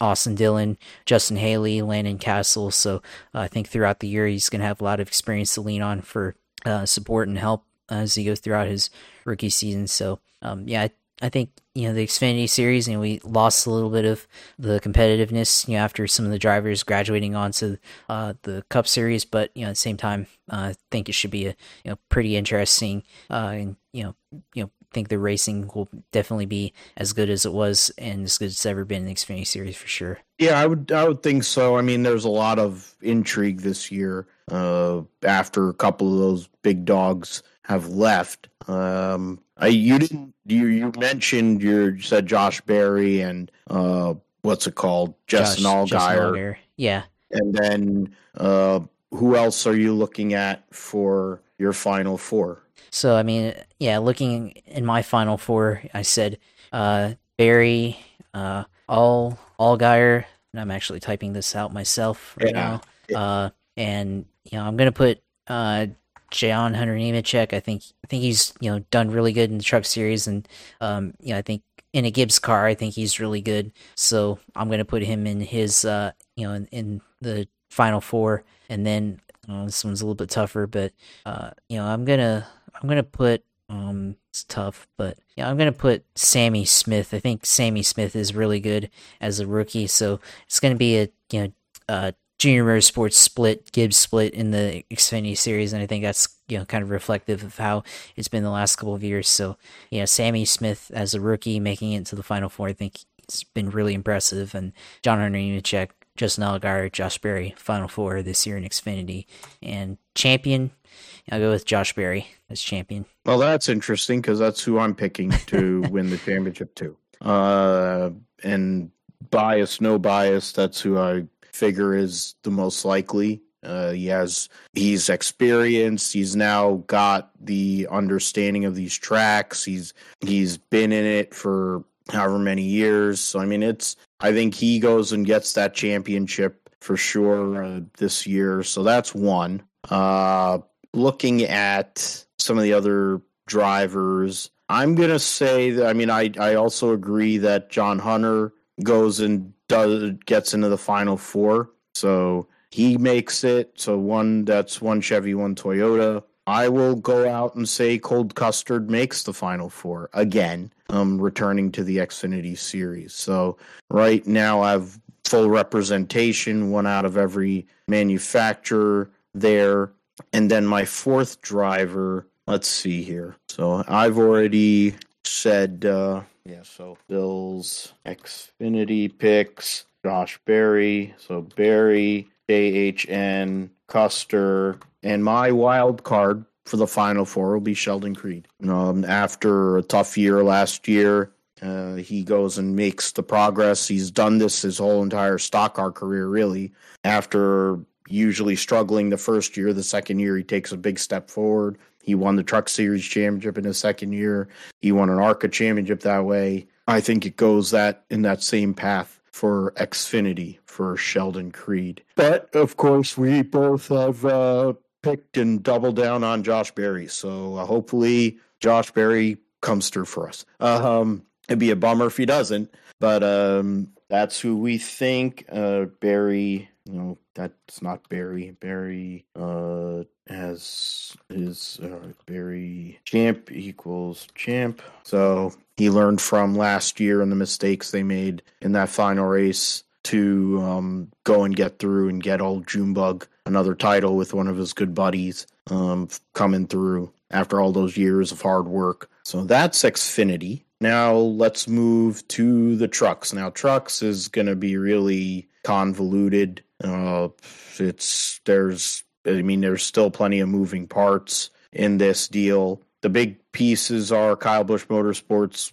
reduces their team to essentially two two trucks that are theoretically Kyle Busch Motorsports, but they have a connection to a third. They'll be running Chevys, of course. Uh, Kyle Busch will be running the Ford truck, which will be driven by Chase Purdy who's definitely nowhere near as good as Brock Purdy. Uh, you'll have Nick Sanchez, the ARCA Series champion with Rev Racing. They'll be in a they'll be connected, working together in that second full time truck. And then Kyle Busch will be running limited races in his 51. You know, you have the defending series champion Zane Smith, who's essentially Ford's entire driver development program, returning to try to defend his X or Truck Series championship while running limited races in both Xfinity and Cup. You have ThorSport, which will which has returned to Ford again, and they will run they'll run Hailie Deegan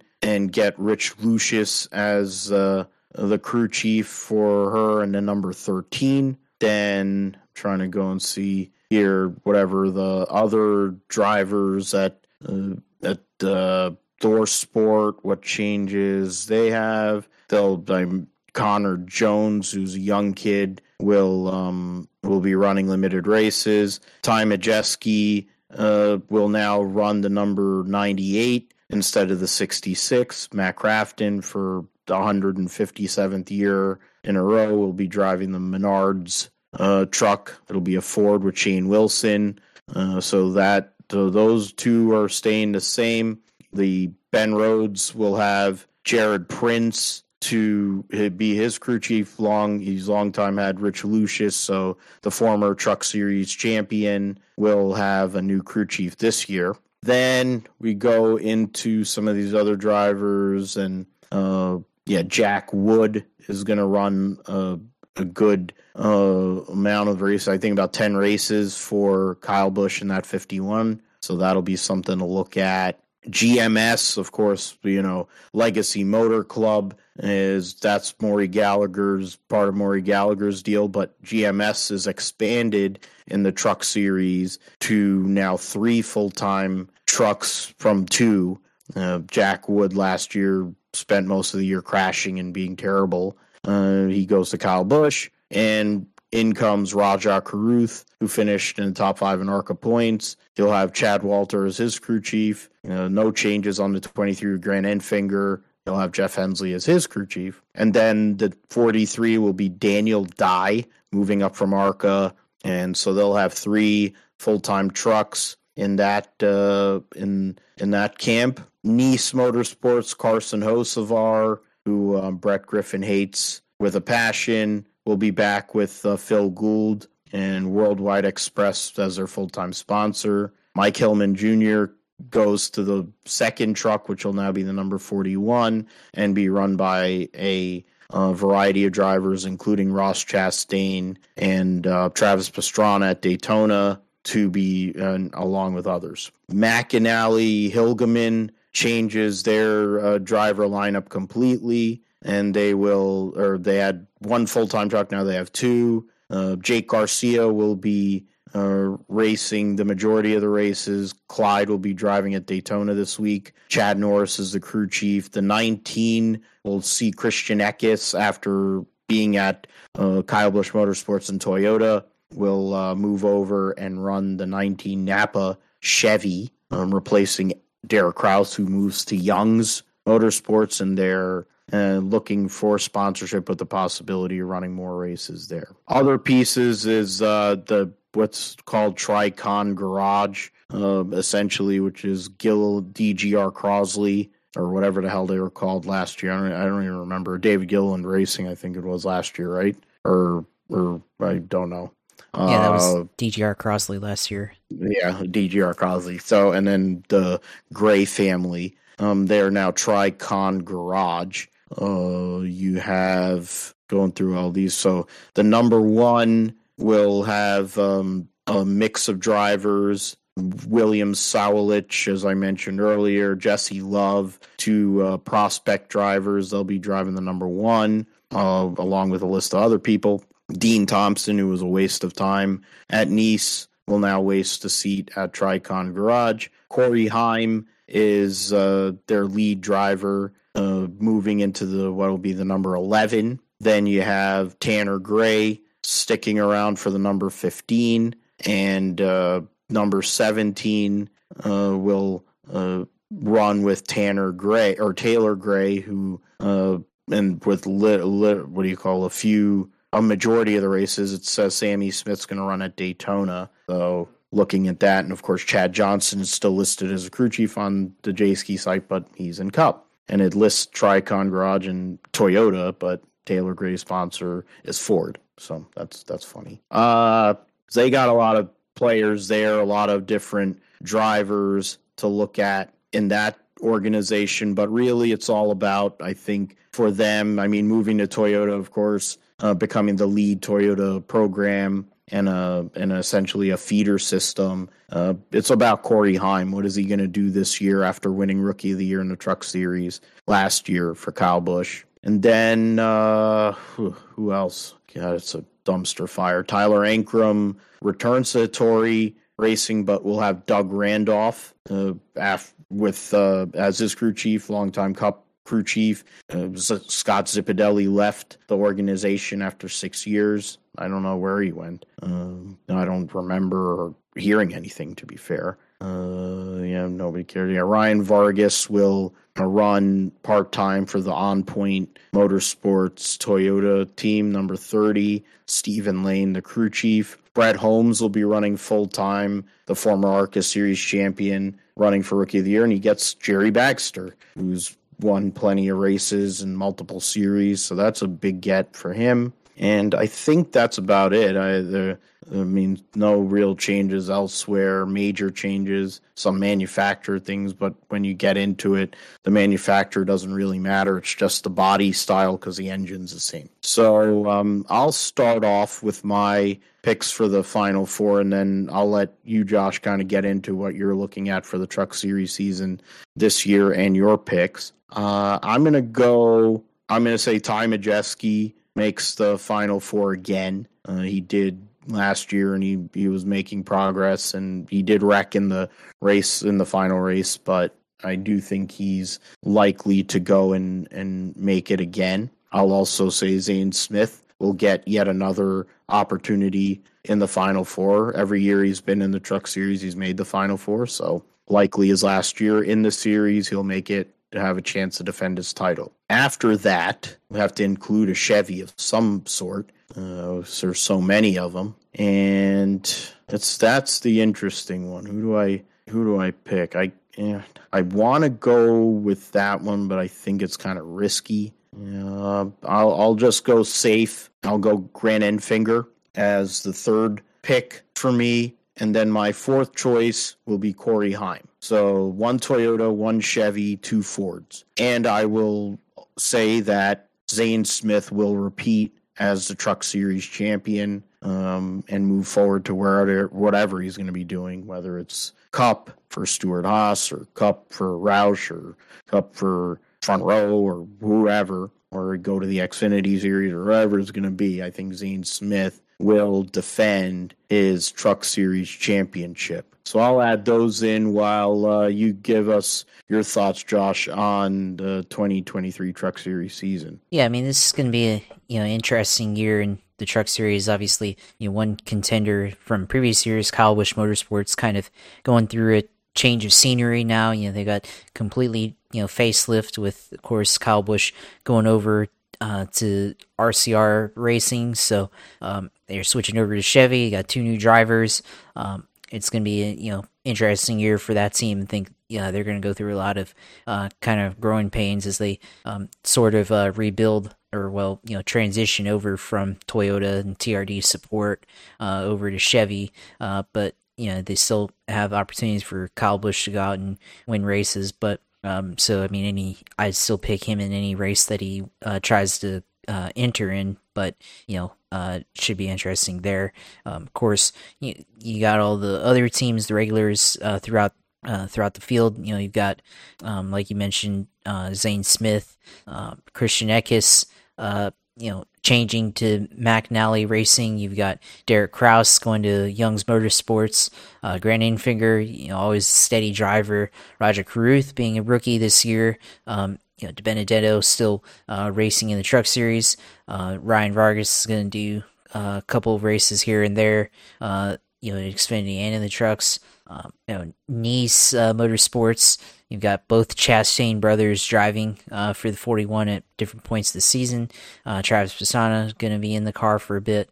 Carson Hocevar, you know, um, you know, he had an interesting year last year. Um, can he be better? You know, improve upon what he you know did last year um, in that car. Stewart Friesen, of course, always a solid guy uh, in this series.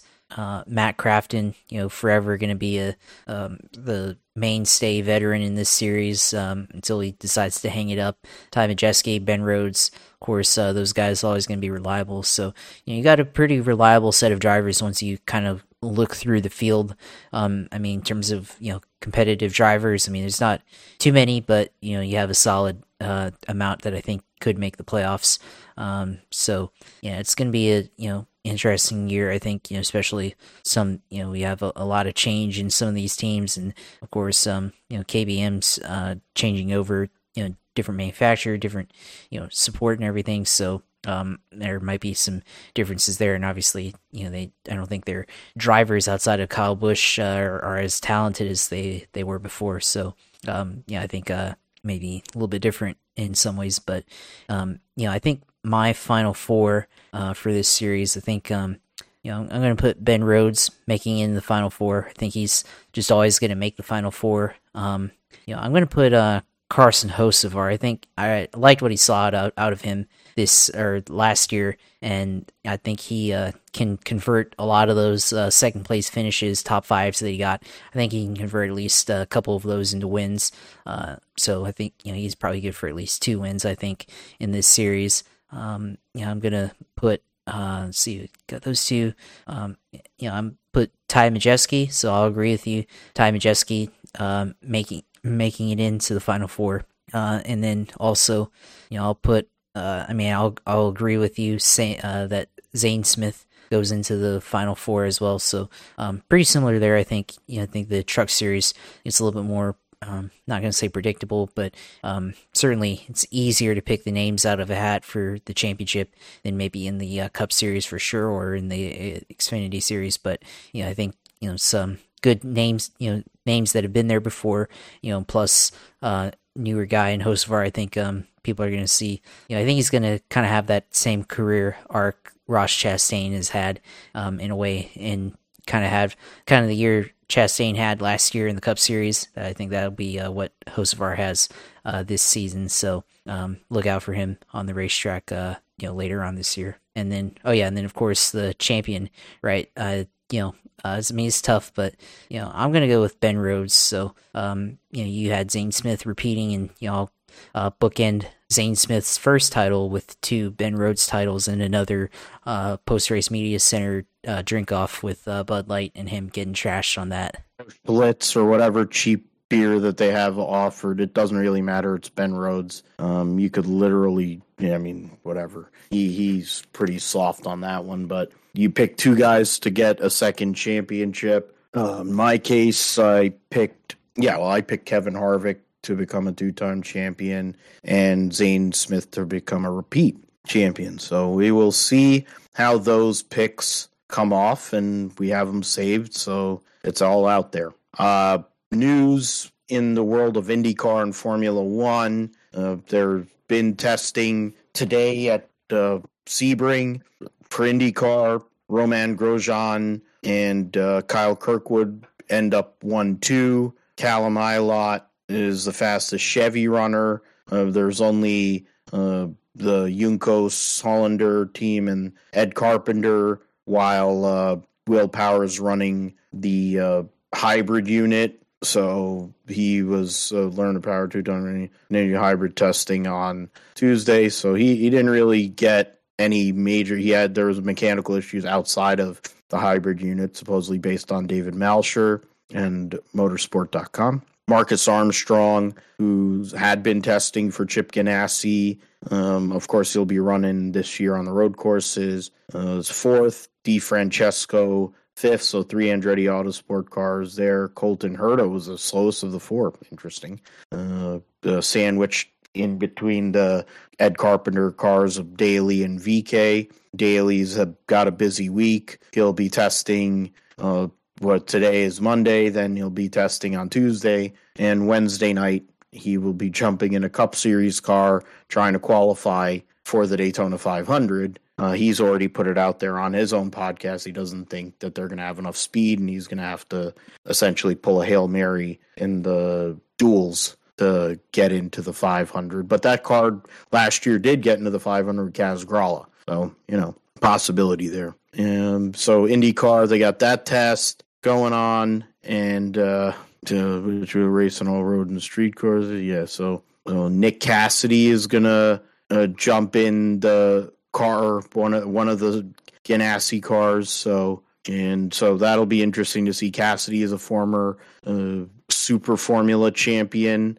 and he's been running in Formula E the last few years. He's run in DTM World Endurance Championship, Ferrari. Uh, well, DTM was with AF Corse, so and also was, or yeah, the DTM was with Red Bull, and then they AF Corse ran uh, him in uh, in GTS, but so, however, so that's also a thing. Um, yeah, there's a lot of intrigue with Ganassi, of course, because the number 10 car is going to be open next year or after this year because Palou likely moves to uh, the McLaren team. So that'll be something to look at. And I mean, Armstrong is there. They're looking at other Formula 2 guys. So that'll be something. Uh, we'll go and look at that. So yeah, that's IndyCar news uh, for now. Essentially, um, Callum Ilott out saying uh,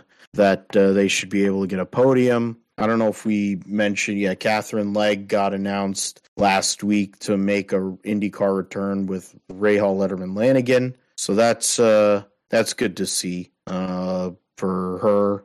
Yeah, she's got commitments to Honda. Of course, she's working. Her and Sheena Monk are running the Acura in GTD.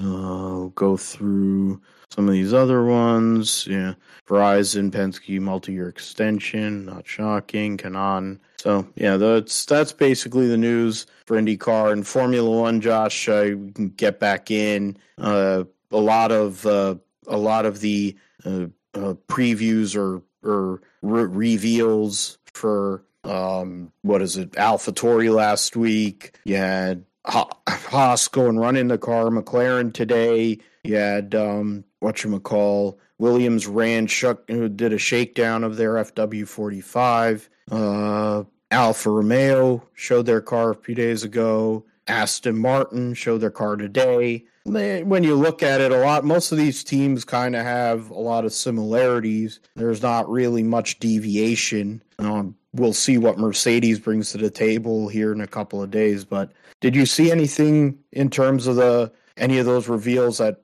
stood out to you? Um, I mean, just looking at these in general, um, you know, I think not really. I mean, I think you're right that you know they're all kind of they all kind of look the same for the most part. I mean, I haven't really um seen you know too much um that would suggest otherwise. But I mean, I I guess from a livery standpoint, you know, paint scheme, I mean, um, it looks like, you know, for the most part, um, they're all kind of the same color scheme.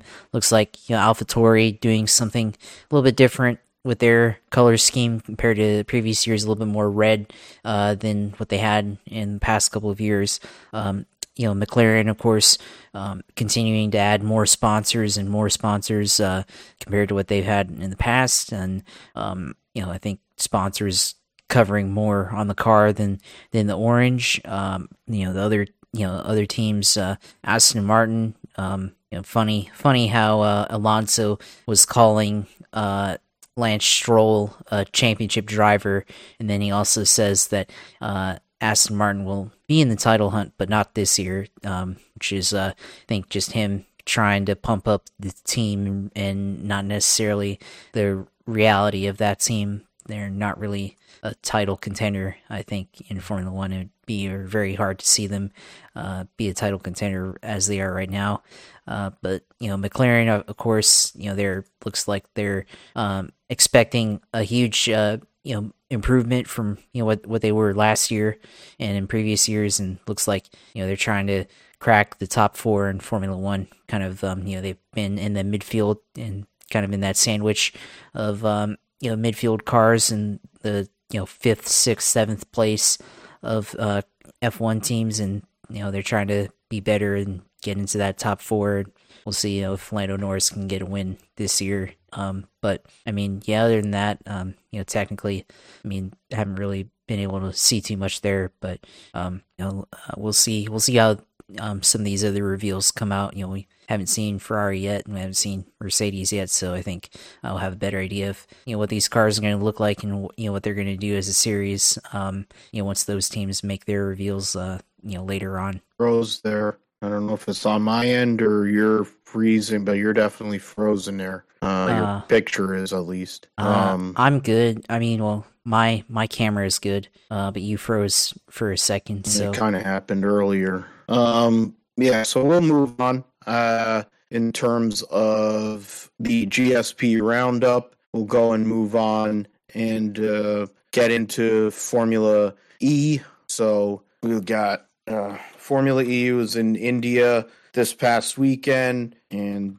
uh, saw Jean Eric Vergne go and win for the DS Penske organization. So that'll be uh, that was a good uh, performance after what has been a struggle so far this year or this season for Formula for the DS Penske team in Hyderabad. Uh, track layup and unimpressed by facilities. What a shocker! Uh, being in India, um, and I say that as somebody whose whose family's from there. Uh, the podium or the results saw Jean Eric Vergne win by four tenths of a second over Nick Cassidy.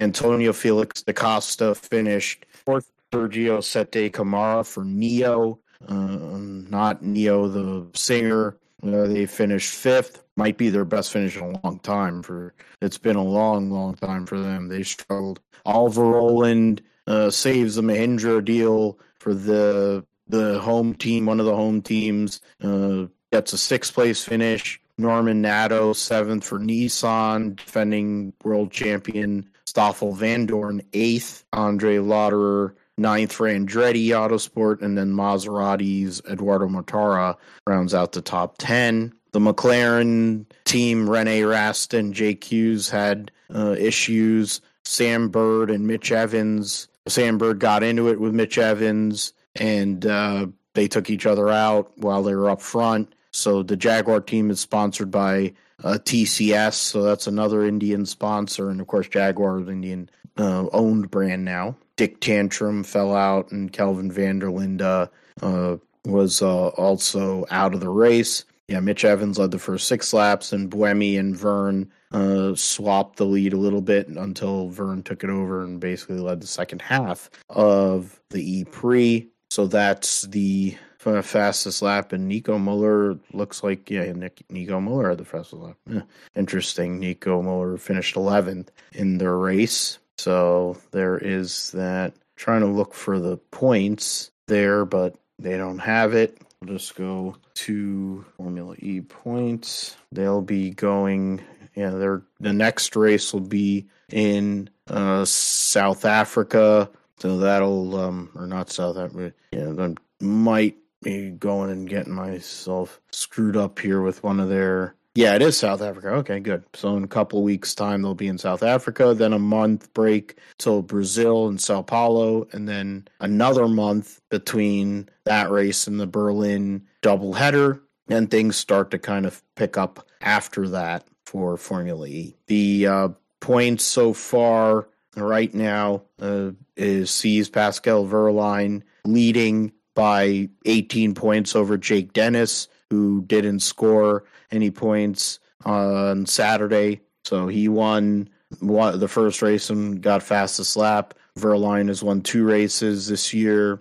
Jean Eric Vergne, after only having six points so far in the through three races, has now vaulted up to third, tied with Sebastian Buemi, who's um I don't know what that is. So tied with 31. So they're 50 was it 49 points behind uh, Wehrlein at the moment. So it's uh, pretty much, I mean, after Dennis and Wehrlein are in their own kind of world, and then you have a lot of these drivers essentially from Jean Eric Vergne till Antonio Felix da Costa is only 10 points. And then you have Luca di Grassi from Mahindra, who only scored at the first race of the season in Mexico. He has 18 points. He's in 10th. So interesting look there. The teams, the Porsche, Tag Heuer Porsche team is 20, 23 points ahead of Avalanche Andretti. So they're the, they're the Porsche customer. Oh, that's an interesting dynamic there. Envision, who's the Jaguar customer uh, team, is in third. NEOM McLaren which uh, runs Nissan's uh, power unit, is ahead of the Nissan factory team. Jaguar TCS crashed themselves out of a big haul of points. Uh, DS Penske in sixth, double points haul there. Mahindra seventh, NIO 333 eighth, Nissan, Maserati, and then the new ABT Cupra team that is uh, running with Mahindra power units. They haven't scored a point yet so far in the Formula E Championship in 2022-23. Move to the uh, World Rally Championship to see former world champion 2019 world champion Ott Tänak win for M Sport Ford, the first win for the Ford and program for M Sport since Sebastian Ve- um, Sebastian Vettel. Of course, there's so many Sebastians I win.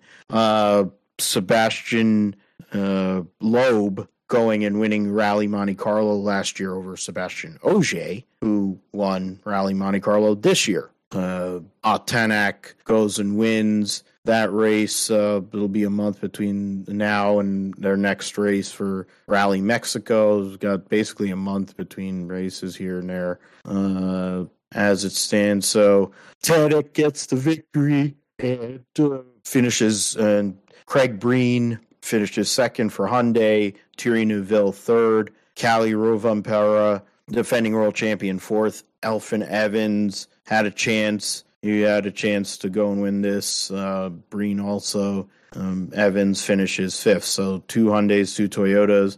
The second Ford of Pierre Louis Loubet finished sixth. So that's uh, and the top uh, Rally Two cars, Oliver Solberg finished uh, eighth overall. So that's the that's the standings right now. Ott early in the season leads by three points over Kalle Rovanperä, nine over Thierry Neuville, and uh, 12 on Elfyn Evans. So that's uh yeah, that's that. I mean, Lappi ran both races so far.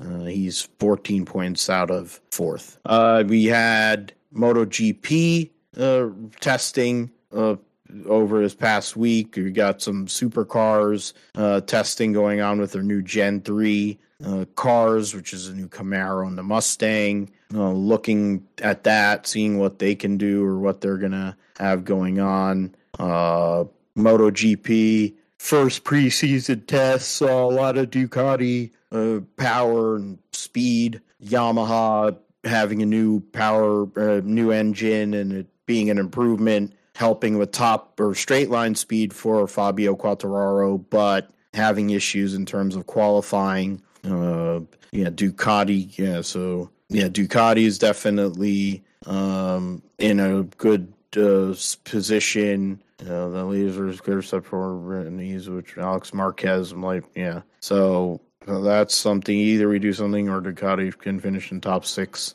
in the championship. Aleix Espargaro, Yamaha, particular good vibe. So certain issues with the bike, but Fabio Quartararo might be able to uh, extract the most out of that, and even Franco Morbidelli um, showing a little more speed, but uh, it'll be interesting. I think the fact that they're going to have sprint races every race will help the Yamaha program more than other uh, factories. Honda's got struggled. They're on the struggle bus, and Marc Marquez, even though he's as healthy as he's been in a few years, um, they're gonna they they're gonna have a hard time. And um, Aprilia looks like they're in a good position with their factory. Uh, organization uh, with Aleix Espargaro, of course, finished third last year in points, and Maverick Vinales looking very motivated. Uh, KTM having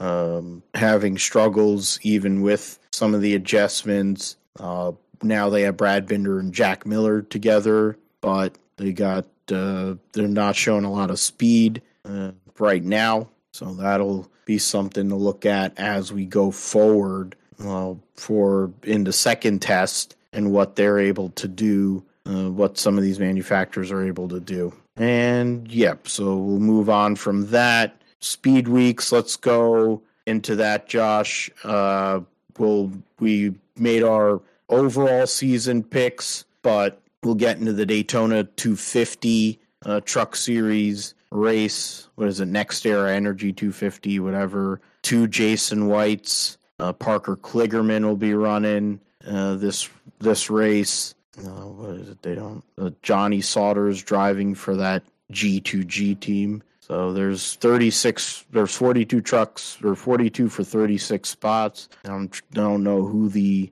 open I, I figure Parker Kligerman, Clay Green, Greenfield, Todd Peck, Cody Robar. Just four, that's at least four of them right there. Um, in terms of the uh, the non points or the the uh, limited schedule people, so that's for Tyler Ankrum Ankrum. That's a good job on the um, entry list. Uh, Johnny Sauter, that's another one. I think he can fall back on a past champion provisional or something like that. I don't know if that's still a thing, uh, but there's possibilities there. The questionable, well, Reaume Brothers had fire, had that big fire, so we'll see what can happen, what they'll be able to do. Uh, Brett Holmes, I think, probably bought points from somebody else. Brian Doza, the FDNY team, that somebody has to qualify on speed, make the top 32. And then there's Joshua Reaume instead of Josh Reaume. He'll be driving the 22 for AM Racing. So,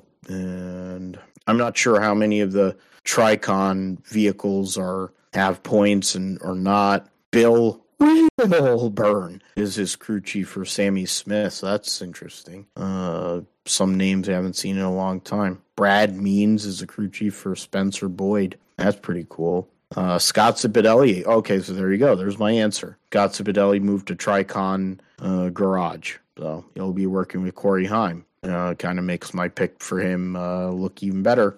Uh, Corey LaJoie is going to try to make it uh, with the Spire Motorsports team with Bono as his crew chief. And let's see, Danny Stockman is a crew chief for Nick Sanchez. Um, I mean, he's Stockman's won the Truck Series and Xfinity Series championship there. So, in terms of, I'll go first because, of course, the algorithms had to sit on ice for a while. Zane Smith won this race last year. Ben Rhodes has won this race. It's it's basically a crapshoot. I'll, I mean, Corey LaJoie has to qualify on speed, or else he's probably going home. Which I, I have a hard time believing they will, because that truck every time they came out last year was really fast. You know, usually in these truck races, random stuff happens. Uh, trying to look at this and look at this field. I know that for Matt Crafton, he's for years he's driven Daytona and he's been looking for that Daytona win, but I just don't. I don't think it it's in the cards uh, this year. I Joe Shears won this race many times with Johnny Sauter, but uh, I don't see Ty Majeski doing it. I mean, I, I it's it's so random this freaking race, and I mean, Clyde is in this race, so there's a strong possibility there. It'll get that Hendrick engine. Um, I really don't know. This is just crazy who to pick. Um, I, I I'm gonna go. I I'm gonna go there. I'm gonna go with Brett Holmes. I'm just it's because he has Baxter as his crew chief. There's Chevy. There's a lot of Chevys to draft with. Uh, I think Brett Holmes wins. Uh, he has experience in ARCA, uh, running there, and he's won that championship. Random winners have been the case at at Daytona, uh, at least sometimes in recent years, like John King and others. I think my wild card selection um, I mean, that's essentially a wild card as it is. But the wild card pick for me to do something of, of value, I kind of hedged with Corey LaJoie. I probably really wanted to pick, I kind of wanted to pick Corey LaJoie, to be fair. So I'll just reverse it and I'll say he's a wild card. So I'm picking Brett Holmes to win, Corey LaJoie as a wild card, kind of stretching it a little bit, but still in the grand scheme, they're not a full time operation in the truck series. Uh, Josh, uh, who are you looking at for the uh, truck series to win and wild card and whatever? What's the algorithm speaking to? Yeah, the uh, Tate Fogleman algorithm, since that the algorithm It might apply here. uh, chose correctly chose Tate Fogleman a couple of years ago. Yeah, yeah, of course. Um, I mean, my personal opinion first. Uh, I mean, I think for me personally, um, I'm gonna go. I'm gonna go with Chase Elliott winning the Truck Series race on on Friday night. I think it's an easy pick there, and you know he's uh really good in the Truck Series, or at least you know uh re- restrictor plate racing in general. Um, think a wild card. Uh, you know, I think a wild card pick here in this series is uh, Travis Pastrana. You know, he's in the 41 this weekend. You know, Travis uh, preparing for the Daytona 500. You know, a couple of years ago, or well, not a couple of years ago, more like a decade ago. You know, he was going out in the Xfinity series, or back when it was the Nationwide series, and made his NASCAR debut in the 60 car and had a fairly solid debut there, and missed a you know bunch of wrecks you know late in the going. So um you know until the last lap crash there but in that race but you know he had a solid debut in NASCAR back then. So yeah why not pick him as a, a wild card for this weekend uh in uh, the truck series on Friday night. So uh, you have that, and then you know the algorithm, the Tate Fogleman algorithm, making the comeback here or the re- return here on the GSP. So go ahead and make that pick here uh, in the truck series right now, and it picks the 45. Uh, so number four, Salin. Lawless Alan. There you go, Lawless Alan. That's a Daytona winner right there. Yeah, and he has one of the greatest names in the history of man. Uh, just um, yeah, I know you said Travis Pastrana, so now you're kind of doubling down with Niece Motorsports guys. But who did you say as your official winner My again? official winner is Chase Elliott. Okay, so Clyde. So here we go. So we'll go and put that in there. The picks: uh, William Clyde Elliott two to win. Pastrana as as a wild card, and then the algorithm. And then okay, wild card algorithm pick is Law Lawless Alan. So a lot of uh, Niece Motorsports there. So interesting to see how that'll all work out. And we'll see if we are anywhere near it. A lot of Chevys we're picking here. I don't three Chevys on your end, and then in my side I picked two Chevys. So a Ford's probably Ford or Toyota's going to win probably after all of that. The Xfinity series, um, I'll let you go first, Josh, in regards to that. The yeah, I'm not even going to say that freaking stupid name. Uh, the Daytona 300, six cars are going to fail to qualify. Uh, they got 44 for uh, 38 spots. Trying to look at some of these people here, if they have any errors on this uh, entry list like they did on the Truck Series one. Well, at least we know there's a couple of guys that are going to cause cautions here. You have you have uh, Blaine Perkins, who's kind of mediocre. Jade Buford is going to be driving in the a second big Machine Records trucks or car, so that'll be something. Uh, David Starr, who's just a running caution himself. You got Awuji and CJ McLaughlin, so those two guys, and and Kyle Sieg isn't in. Oh, the Kyle Sieg isn't in this race. Huh, interesting. Um, Ryan Sieg is going to have to qualify on time because he put Joe Graf Jr. in the 39. Uh, that's cute. Um, Kyle Sieg is in the race. Okay, so there's another one that's going to cause a caution.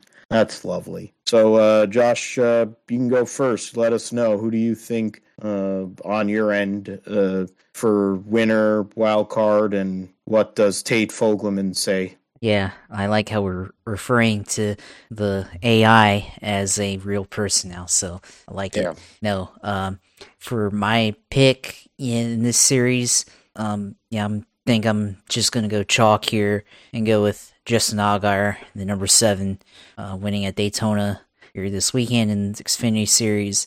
Um, Would be his first win Yeah, at Daytona. it would be his first win, but you know, I think chalk as in you know, I, he's always up there in Xfinity. Um, and yeah, kind of, kind of uh, fading the uh, Kaulig, you know, party that always happens here at Daytona. But you know, at the same time, I feel like you know Kaulig's a little bit different this year. So you know, they've got Haley, who's won there before. Hemric, uh, of course, hasn't won in Kaulig cars yet, and then Chandler Smith, uh, you know, rookie in the series. So it's a little bit different than what they've had uh, in years past there. So that's kind of why I'm favoring Junior Motorsports this time around uh, here in this series. Um, wild card, looking at this, um, it's a lot of, it's like not enough of drivers here in this series to really, you know, say it's a wild card. Um, you know, who's not. There are a lot of wild cards. Yeah, there there, there are a lot of wild cards, but they're all they're all like a bunch of also rans as well. Yeah, yeah, true. Yeah, uh, but yeah, it's hard. You know, you know, let's let's go with this is tough. You know what?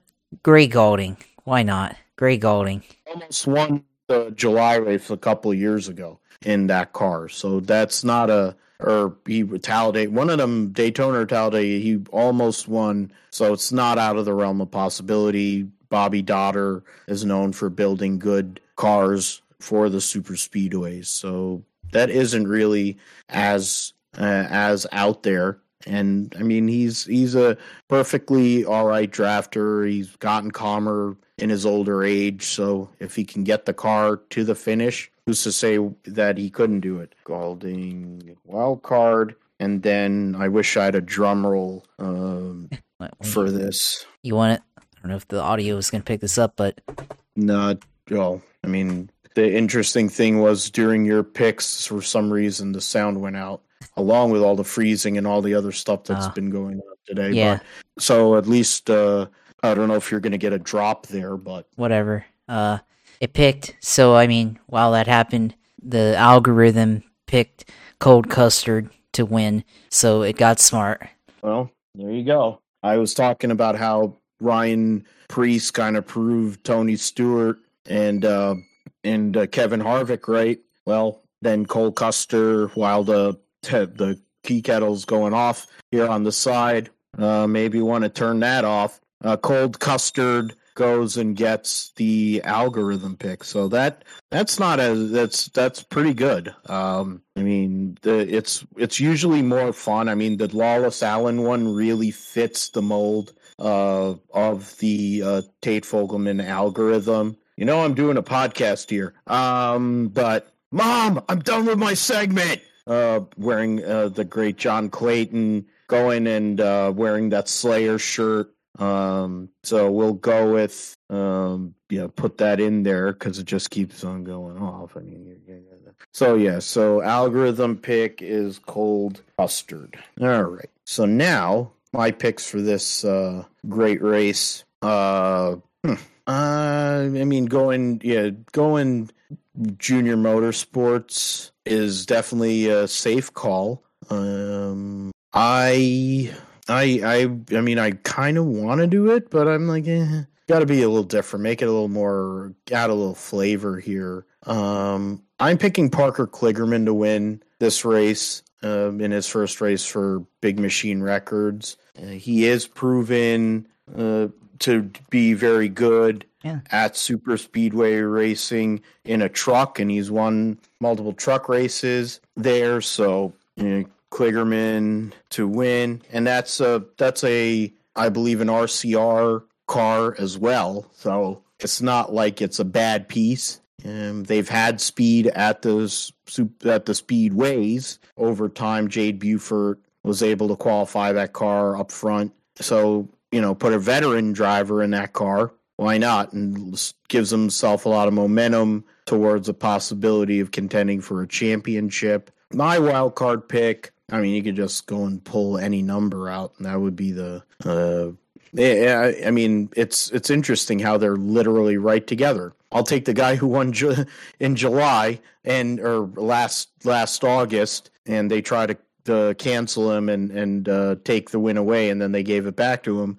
Uh, Jeremy Clements because it is Jeremy Clements. To be fair, they're a small team and uh, they really only have a couple of cars and they're they're you know patchwork sponsorship. that would be a huge one for the championship if uh, Jeremy Clements can start the year with a victory. You know, they probably would would be partying for so long they might miss the next race uh, if that actually came off. So those are my two choices here. We'll just go and add that in. Uh, Kligerman to win and uh, what do you call Clements wild card. So now the fun one, the Great American Race, the Daytona 500. I know who I want to pick uh, based on my fandom, but I was I've been talking about this since uh, I was talking about it with my mom and other people. I'm like, there's only two things in like sport that have had really long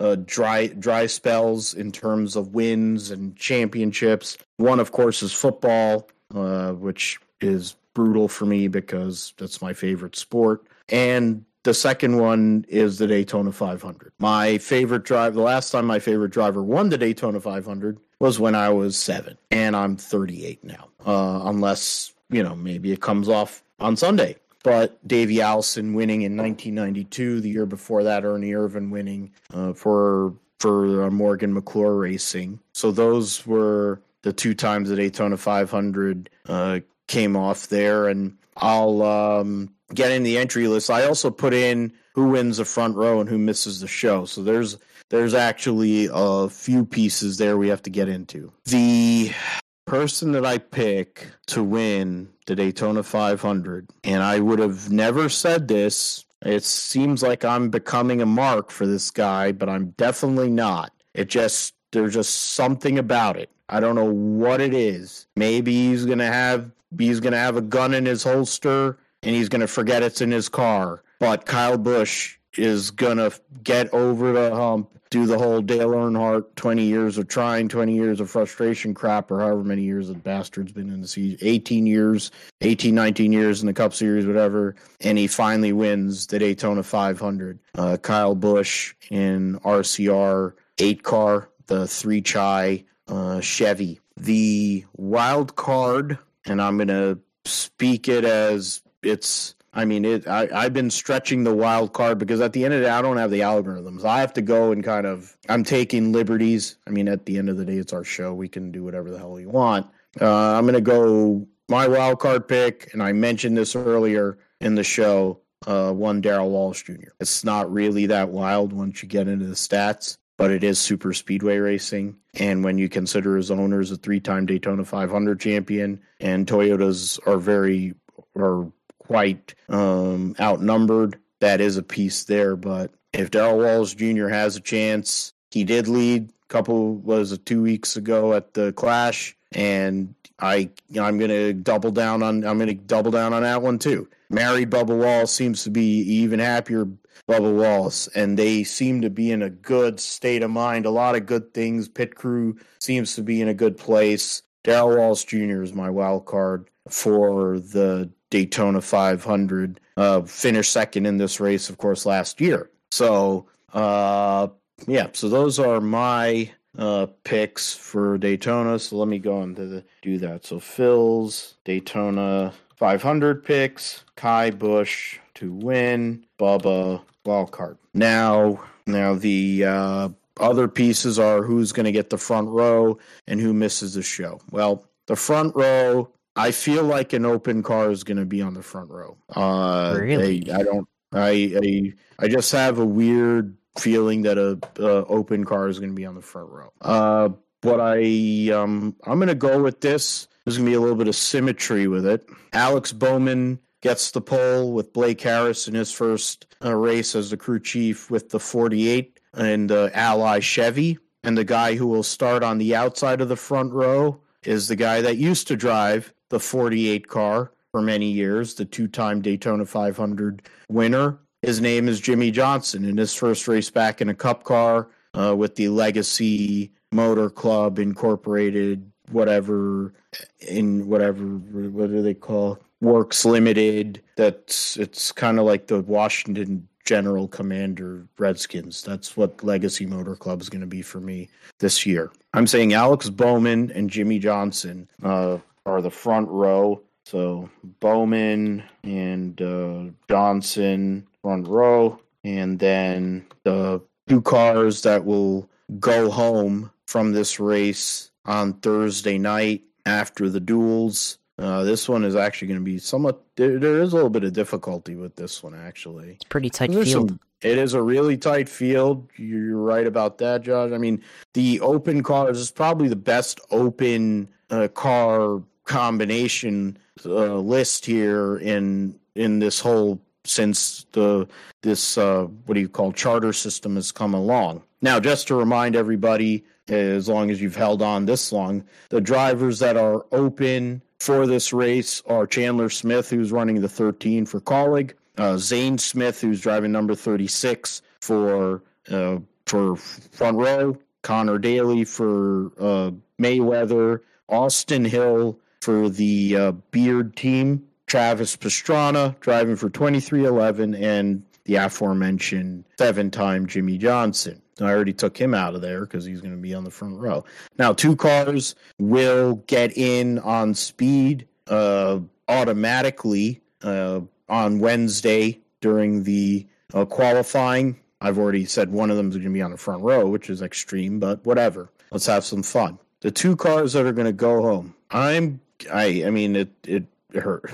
It hurts me to say this. Um, it really does because I'm a fan of both of these drivers, but Conor Daly and Travis Pastrana go home from the Daytona 500 because they both get involved in wrecks, and that takes them out the out of the running. I mean, Travis is God love him. He's the one of the he's a brand he's a modern day Evel Knievel. But I think even for him, this is asking a lot. I know that he's drive. I literally picked one of his teammates to be the wild card to win this race. Tyler Reddick is somebody you have to look at in this race, but you haven't driven a cup car, you haven't run a Gen 7 car, you have no practice, you have one lap of qualifying, and you're going to go out and run in the draft. I mean, that's just insane. Um, the 50 car is not fast by any real metric. Uh, maybe it drafts well, but can Conor Daly figure it out and make the moves he needs to? Uh, that's that's my concern. Um, so I'm going Pastrana, Pastrana, and Daly out. I would like to be wrong. I definitely want to be wrong, um, but not at the expense of like Jimmie Johnson going home. That would be pretty ugly. Um, it would be as ugly as most of his IndyCar career. Um, but you know that that's what it's gonna be. That's who I think. I kind of want to be wrong, and maybe like you know Austin Hill and one of them Smiths missed the show, but we'll see what happens with that. Josh, uh, let us know what uh, Tate Fogelman is saying. Let's see what the Daytona 500 is going to look like on all three of those aspects. Yeah, well, uh, you know, I'm going to start off uh, with the reverse order. So I'll start off with who I think is going to get eliminated. Or actually, let me start off with the pole winners first, because that comes first before the uh, duel and the elimination and all that stuff.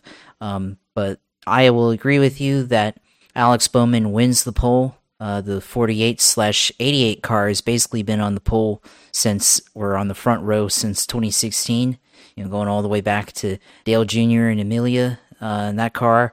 So that's about a, almost a, a, given there. I mean, if you bet on that, that's got to be like the surest bet in the entire world uh, to do that. Um, of course, uh, bet wisely on that if you do, um, and everything. And then the other car that will be on the front row of the Daytona 500. Um, it's tough, but you know, I'm I'm gonna go. I'm gonna go with the um, Toyota here I think they have speed uh, this speed weeks here on the super speedways. But yeah, I'm I'm gonna go with uh, Denny Hamlin uh, on the front row with Alex Bowman. So you know a hack and uh, the um, FedEx guy. So that's what I'm thinking. And on the front row there, uh, as far as who gets eliminated, uh, I agree with you with Conor Daly getting eliminated. Uh, this is only based on speed. Uh, I think last year the 50, you know, they well, first of all, things got strung out last year, and I'm wondering if that's going to happen again. Um, and the 50 was one of the slower teams, and I think they did ended up finishing uh, a lap down to the leaders uh, when they tried to make it into the Daytona 500. Um, they barely made it in, but I think this year it's going to be a little bit tighter, and I think you know, compared to the rest of the team. I think the the money team, you know, for um, however, you know, even with uh, Conor Daly, who, who is a really good racer, you know, I think in the Indy cars, he's definitely proved himself uh, on the super speedway, you know, on on the Indianapolis Motor Speedway. But just uh, I don't think that even you know with Tony Eury Jr. on the on the box, I think they're just uh, not going to have enough speed to make it in on the show, and I think they're going to be struggling in on uh, on Thursday night uh, to make it in. So there's my thesis there on the first elimination, and then the other one, uh, you know, I'm going to go with uh, Zane Smith getting eliminated from the uh, duels. Uh, I think, of course, Jimmie Johnson. I think he makes it in. Uh, I think Travis Pastrana. I know you said he was going to get eliminated. He does have the least amount of experience, but at the same time, my thinking there is, is that he's also in a 23XI car, you know, and they're going to give him as much help as he can uh, to make it into the uh, 500. So I think, um, you know, he's going to end up running uh, fairly good enough to be able to make it into the race. So, you know, I think Zane Smith also, you know, I think, um, you know, obviously Ford, you know, they have, uh, you know, very, very uh, high amount of focus into the super speedway program as well. But I just think um, they're just going to end up being on the short end of the stick. I think um, in terms of speed, I think they may be uh, lacking a little bit, even with uh, being a Ford car and everything like that. So that's my thinking there. And then uh, for the race itself, uh, you know, I will go on the other end. I will say, uh, you know, I'm I'm going to say that Ryan Blaney wins the Daytona 500. You know, he's been up there in the past before, uh, just hasn't quite closed the deal. You know, last year had a had a shot at uh, Austin Cindric's bumper and he got the block. Uh, you know, 2020 was right there uh, with Ryan Newman before the big crash happened and barely got edged by uh, Denny Hamlin that year. So, in 2018, he was in the lead for a good portion of that race before he got crashed uh, late uh, in the going there. So, that's what I'm thinking for the winner. Uh, wild card. I mean, it's hard, like you said earlier, it's hard to say who's actually wild card these days in the, the, the Cup Series. But you know what? I'm going to go with uh, the algorithm pick from last year that made you throw up and pick Noah Gragson uh, to go and uh, be the wild card pick. Seen him race at Daytona last year in the 62. You know, why not do it again for Jimmie Johnson in the Legacy Motor Club um, as a wild card? So there's my thinking there. And then, of course, the almighty algorithm pick. We'll go ahead and uh, put it in here here in a second. Um, and it picks uh, Corey LaJoie uh, to go out and win the Daytona 500. So um, it's actually could happen. I mean, Corey LaJoie, I think you know he's a good super speedway racer, and of course uh, had a chance. I mean, it was Atlanta, but he was up front there at Atlanta uh, back in the fall, so could could happen. And you know, why not on a super speedway? He's a perfect guy that could be the algorithm pick. I think um, fits for the algorithm pick for sure. I'll tell you what. If they, I was talking, we were talking about parties. If if Corey LaJoie and Spire win, they've only won one race in their existence. That was Justin Haley rain out a few years ago in the Coke Zero 400, and uh, big deal for that organization. If Corey LaJoie wins that race, I have a hard time believing he will make it to wherever the hell the next race is. Uh, they have. I have to check what the schedule is for the Cup Series. I forget what the schedule is. I have to see. Yeah, so they it's Auto Club. Um, they're probably going to have to bring him on a helicopter or in a private plane. He's going to be like mummified. I think it'll be like the uh, what are they? What was it? The uh, what was the movie where the dude got lost on the on the top of the roof of the hotel? It was a wedding, not the wedding. Uh, it was the buddy comedy, the one with uh, um, was Zach Galifianakis being the weirdo, and then uh, you had uh, oh, the Hangover, the Hangover. Yeah, the Hangover. Yeah, so I feel like uh, he's gonna be the guy left on the top of the roof. Uh, Skip Flores is gonna be Phil, um, just a cool dude trying to go and pull it off. Considering that that, that Jonathan, whatever that, or the guy that used to be on the um, blame the glass case of emotion is part of the stacking pennies podcast so he can be the galifianakis and then i think jonathan merriman is in there too who's another kind of toolish character so he could be an ed helms uh, character in that So I feel like if that comes off, I, would sign for that personally. I think Corey LaJoie would be crying from his dad would be there. It could be a, a big celebration. Uh, it would turn the whole entire series on its head because Spire gets a spot in the playoffs, and uh, oh, that would be something. I would. Uh, I, I kind of want to.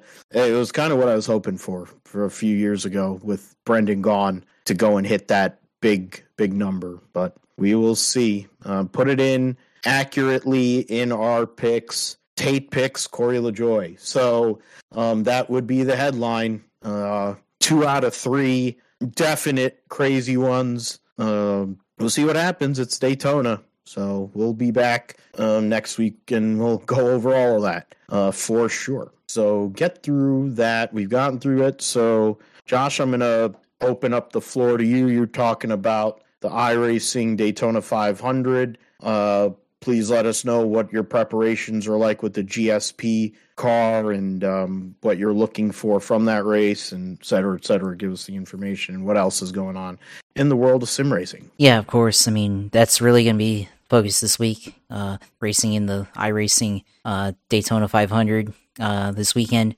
Um, looking at the schedule, um, I think the first I mean, it's going to go through Wednesday or, or Thursday through uh, uh, Sunday, but I mean, really the the best times uh, to try to uh, try to compete in this uh, sim race probably Friday night, uh, sometime during Saturday, either like around 12 p.m. or like you know five or something like that, um, or on Sunday morning at 10 a.m.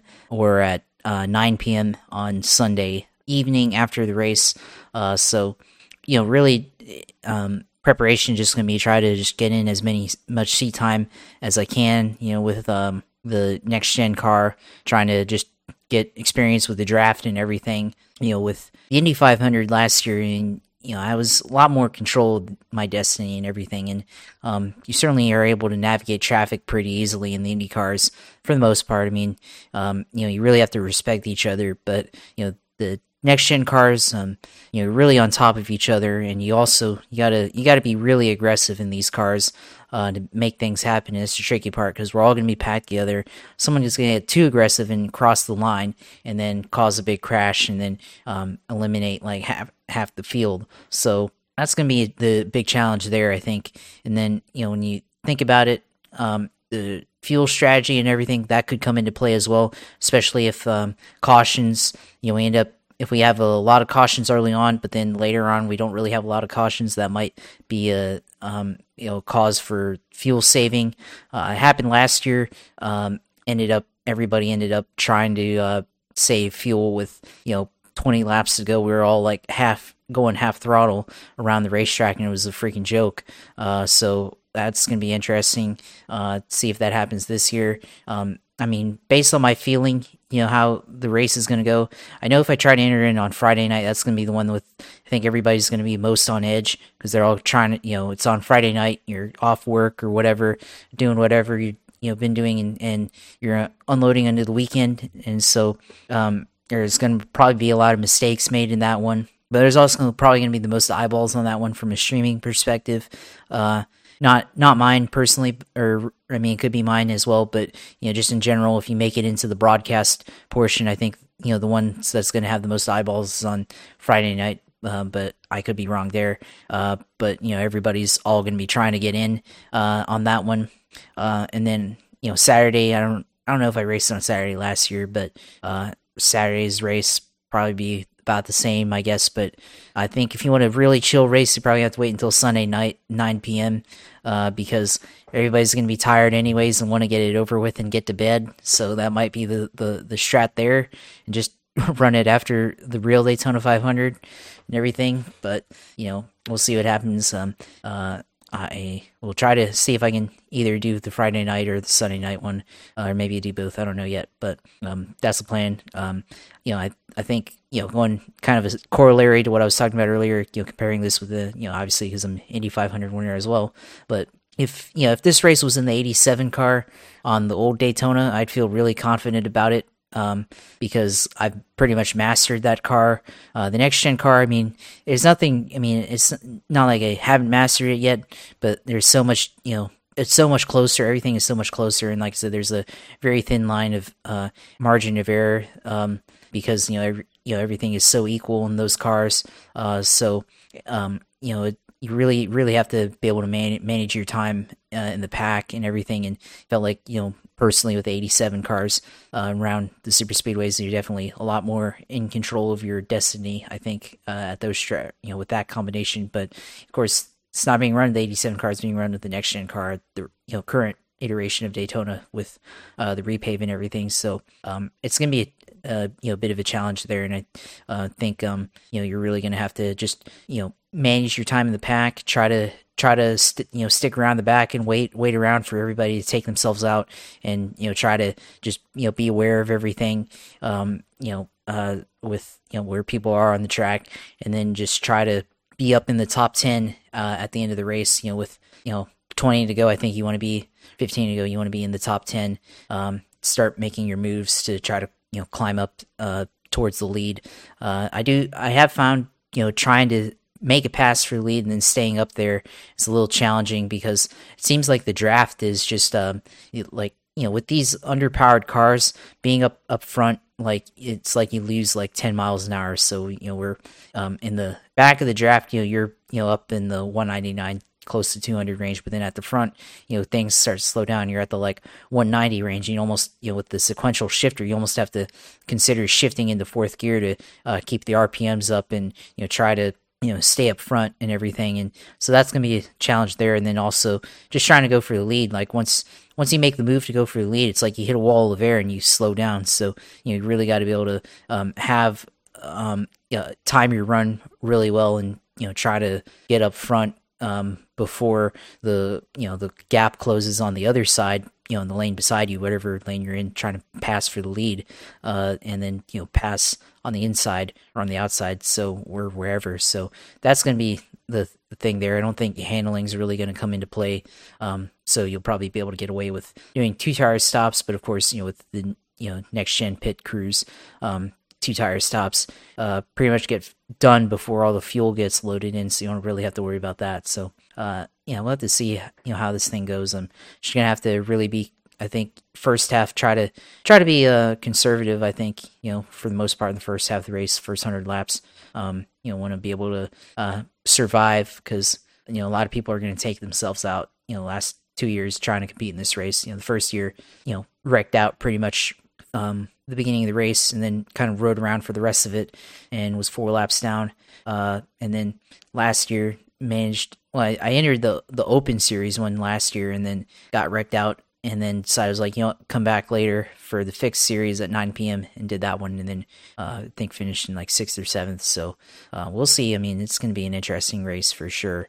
Um, so um, that's pretty much what I'm going to be focusing on this week. Um, maybe maybe could try some of the other series like you know the Indy cars or um, anything like that. but um, I think personally, just try to focus on the NASCAR stuff uh, really and get you know as much seat time in in the uh, you know Daytona, whether it's the Xfinity or um, the uh, trucks or the the Cup car. Just try to get as much you know time getting used to the draft and being able to you know make moves and stuff like that. So uh, that's gonna be my focus this week on uh, iRacing, and of course, uh, yeah, I will. I will try to stream it. I actually I will stream it. Um, of course, be on iRacing. Uh, or on my Twitch TV slash Twitch TV slash usailor2. Go in there, watch all my streams and everything. Um, see if I can add to the you know virtual hardware. I guess. Uh, I found out earlier, or you know, at the end of last year when the whole controversy with iRacing and IndyCar that they had uh, digital uh, certificates for winning the race. So I printed out, or I didn't print it out, but I have it saved on my computer here, the certificate for winning the iRacing Indy 500. So maybe I can hopefully get a, another digital PDF of the certificate of winning, award certificate of winning the uh, Daytona 500 on iRacing. So um, yeah, that's uh, where we'll be trying to do on Saturday or Friday, or Sunday, whenever. Um, just try to make sure I'm free for all that. So um, definitely will be competing in one of those days and definitely let you know phil and let everybody else know so you can either just have it on the background or check in whenever and uh, watch uh, me try to you know win this thing. So or at least you know have a good run. So um, looking forward to it and looking forward to having a lot of fun doing that for sure. And of course, um, you know, closing the show here, of course. Uh, follow my Twitch as well as I said earlier, and follow that Twitch TV slash usailor2. Follow the Twitter profile for me, uh, Twitter at JP Huffine. See all my takes, Super Bowl, all takes on racing, which you know definitely try to uh, be active in there. Um, you know, see all my other takes on my other interests, you know, all that stuff. Or um, of course, you can follow our YouTube page, which we'll have the videos uploaded to, and try to keep up with that every week. Uh, go to YouTube slash uh, dot com slash uh, grip shape podcast go on there at grip shape podcast on youtube and go and subscribe comment uh you know like our videos and subscribe you know hit us up do whatever and try to you know help us out here so see what you know our uh listen to ourselves or you know listen to you know watch us what we're talking about right now so go in there and watch our stuff so uh yeah like comment subscribe to our YouTube channel. Follow me on YouTube. Follow my uh, Twitch stream. So yeah, that's all I got uh, for tonight. Yep. So I mean, definitely we'll go and watch You Sailor Two when Josh uh, streams his attempt or attempts at the 500. Uh, definitely watch that. He gives good commentary while driving as well, so it's a good deal. Kind of got that Aussie V8 supercars at Bathurst feel to it. Uh, for uh, me, you can follow me at Philip G. Matthew on Twitter. Be posting more, I guess, now that the NASCAR season is going on. And of course, with certain uh, people that I, you know, that we're connected with on the socials, try to get into some discussions and regarding racing and all that goes on. You can follow us at Gripster Pod on Twitter. You can find the Gripster podcast basically anywhere you get podcasts. Uh, you can find it on my uh, blog site, philipgmatthew.com. And uh, yeah, I mean, that's basically it. Um, I would be remiss um, if we don't mention uh, there's been a uh, shooting at Michigan State University with an active shooter that is still at large. Uh, so um, we give our thoughts to those who have the one who has been um, it sounds like uh, I'm trying to go and make sure to be accurate on this. Don't want to mess it up. Uh, actor 11 shot, two deaths as of now. Um, yeah, so it's uh, pretty pretty brutal. Um, I mean, it's just crazy how how bad it's become and how widespread it, it seems to be, and how regularly how much how right much it's become a regular thing. You know, this is coming off of something that happened here and uh, the in our in my area where some nut nut job took a a U-Haul truck and was driving on the sidewalks and driving running over people and he said he wanted to die. Well, considering how easy is act, um, I'm not going to go there. Um, just thinking of those people thinking about the students and uh, those affected at uh, Michigan State University. And um, yeah, so um, hopefully, uh, better days ahead. Hopefully, they find this guy and take him out uh, instead of you know they they seem to keep certain people alive for whatever reason, but they're going to do that sort of stuff. Just knock them off and get them out of here. It's one less toxic person in our society. So, um, on that somber note, hopefully, great racing, great safe weekend at uh, Daytona for Speed Weeks. We'll be back for episode 157, and we will talk about all things Daytona.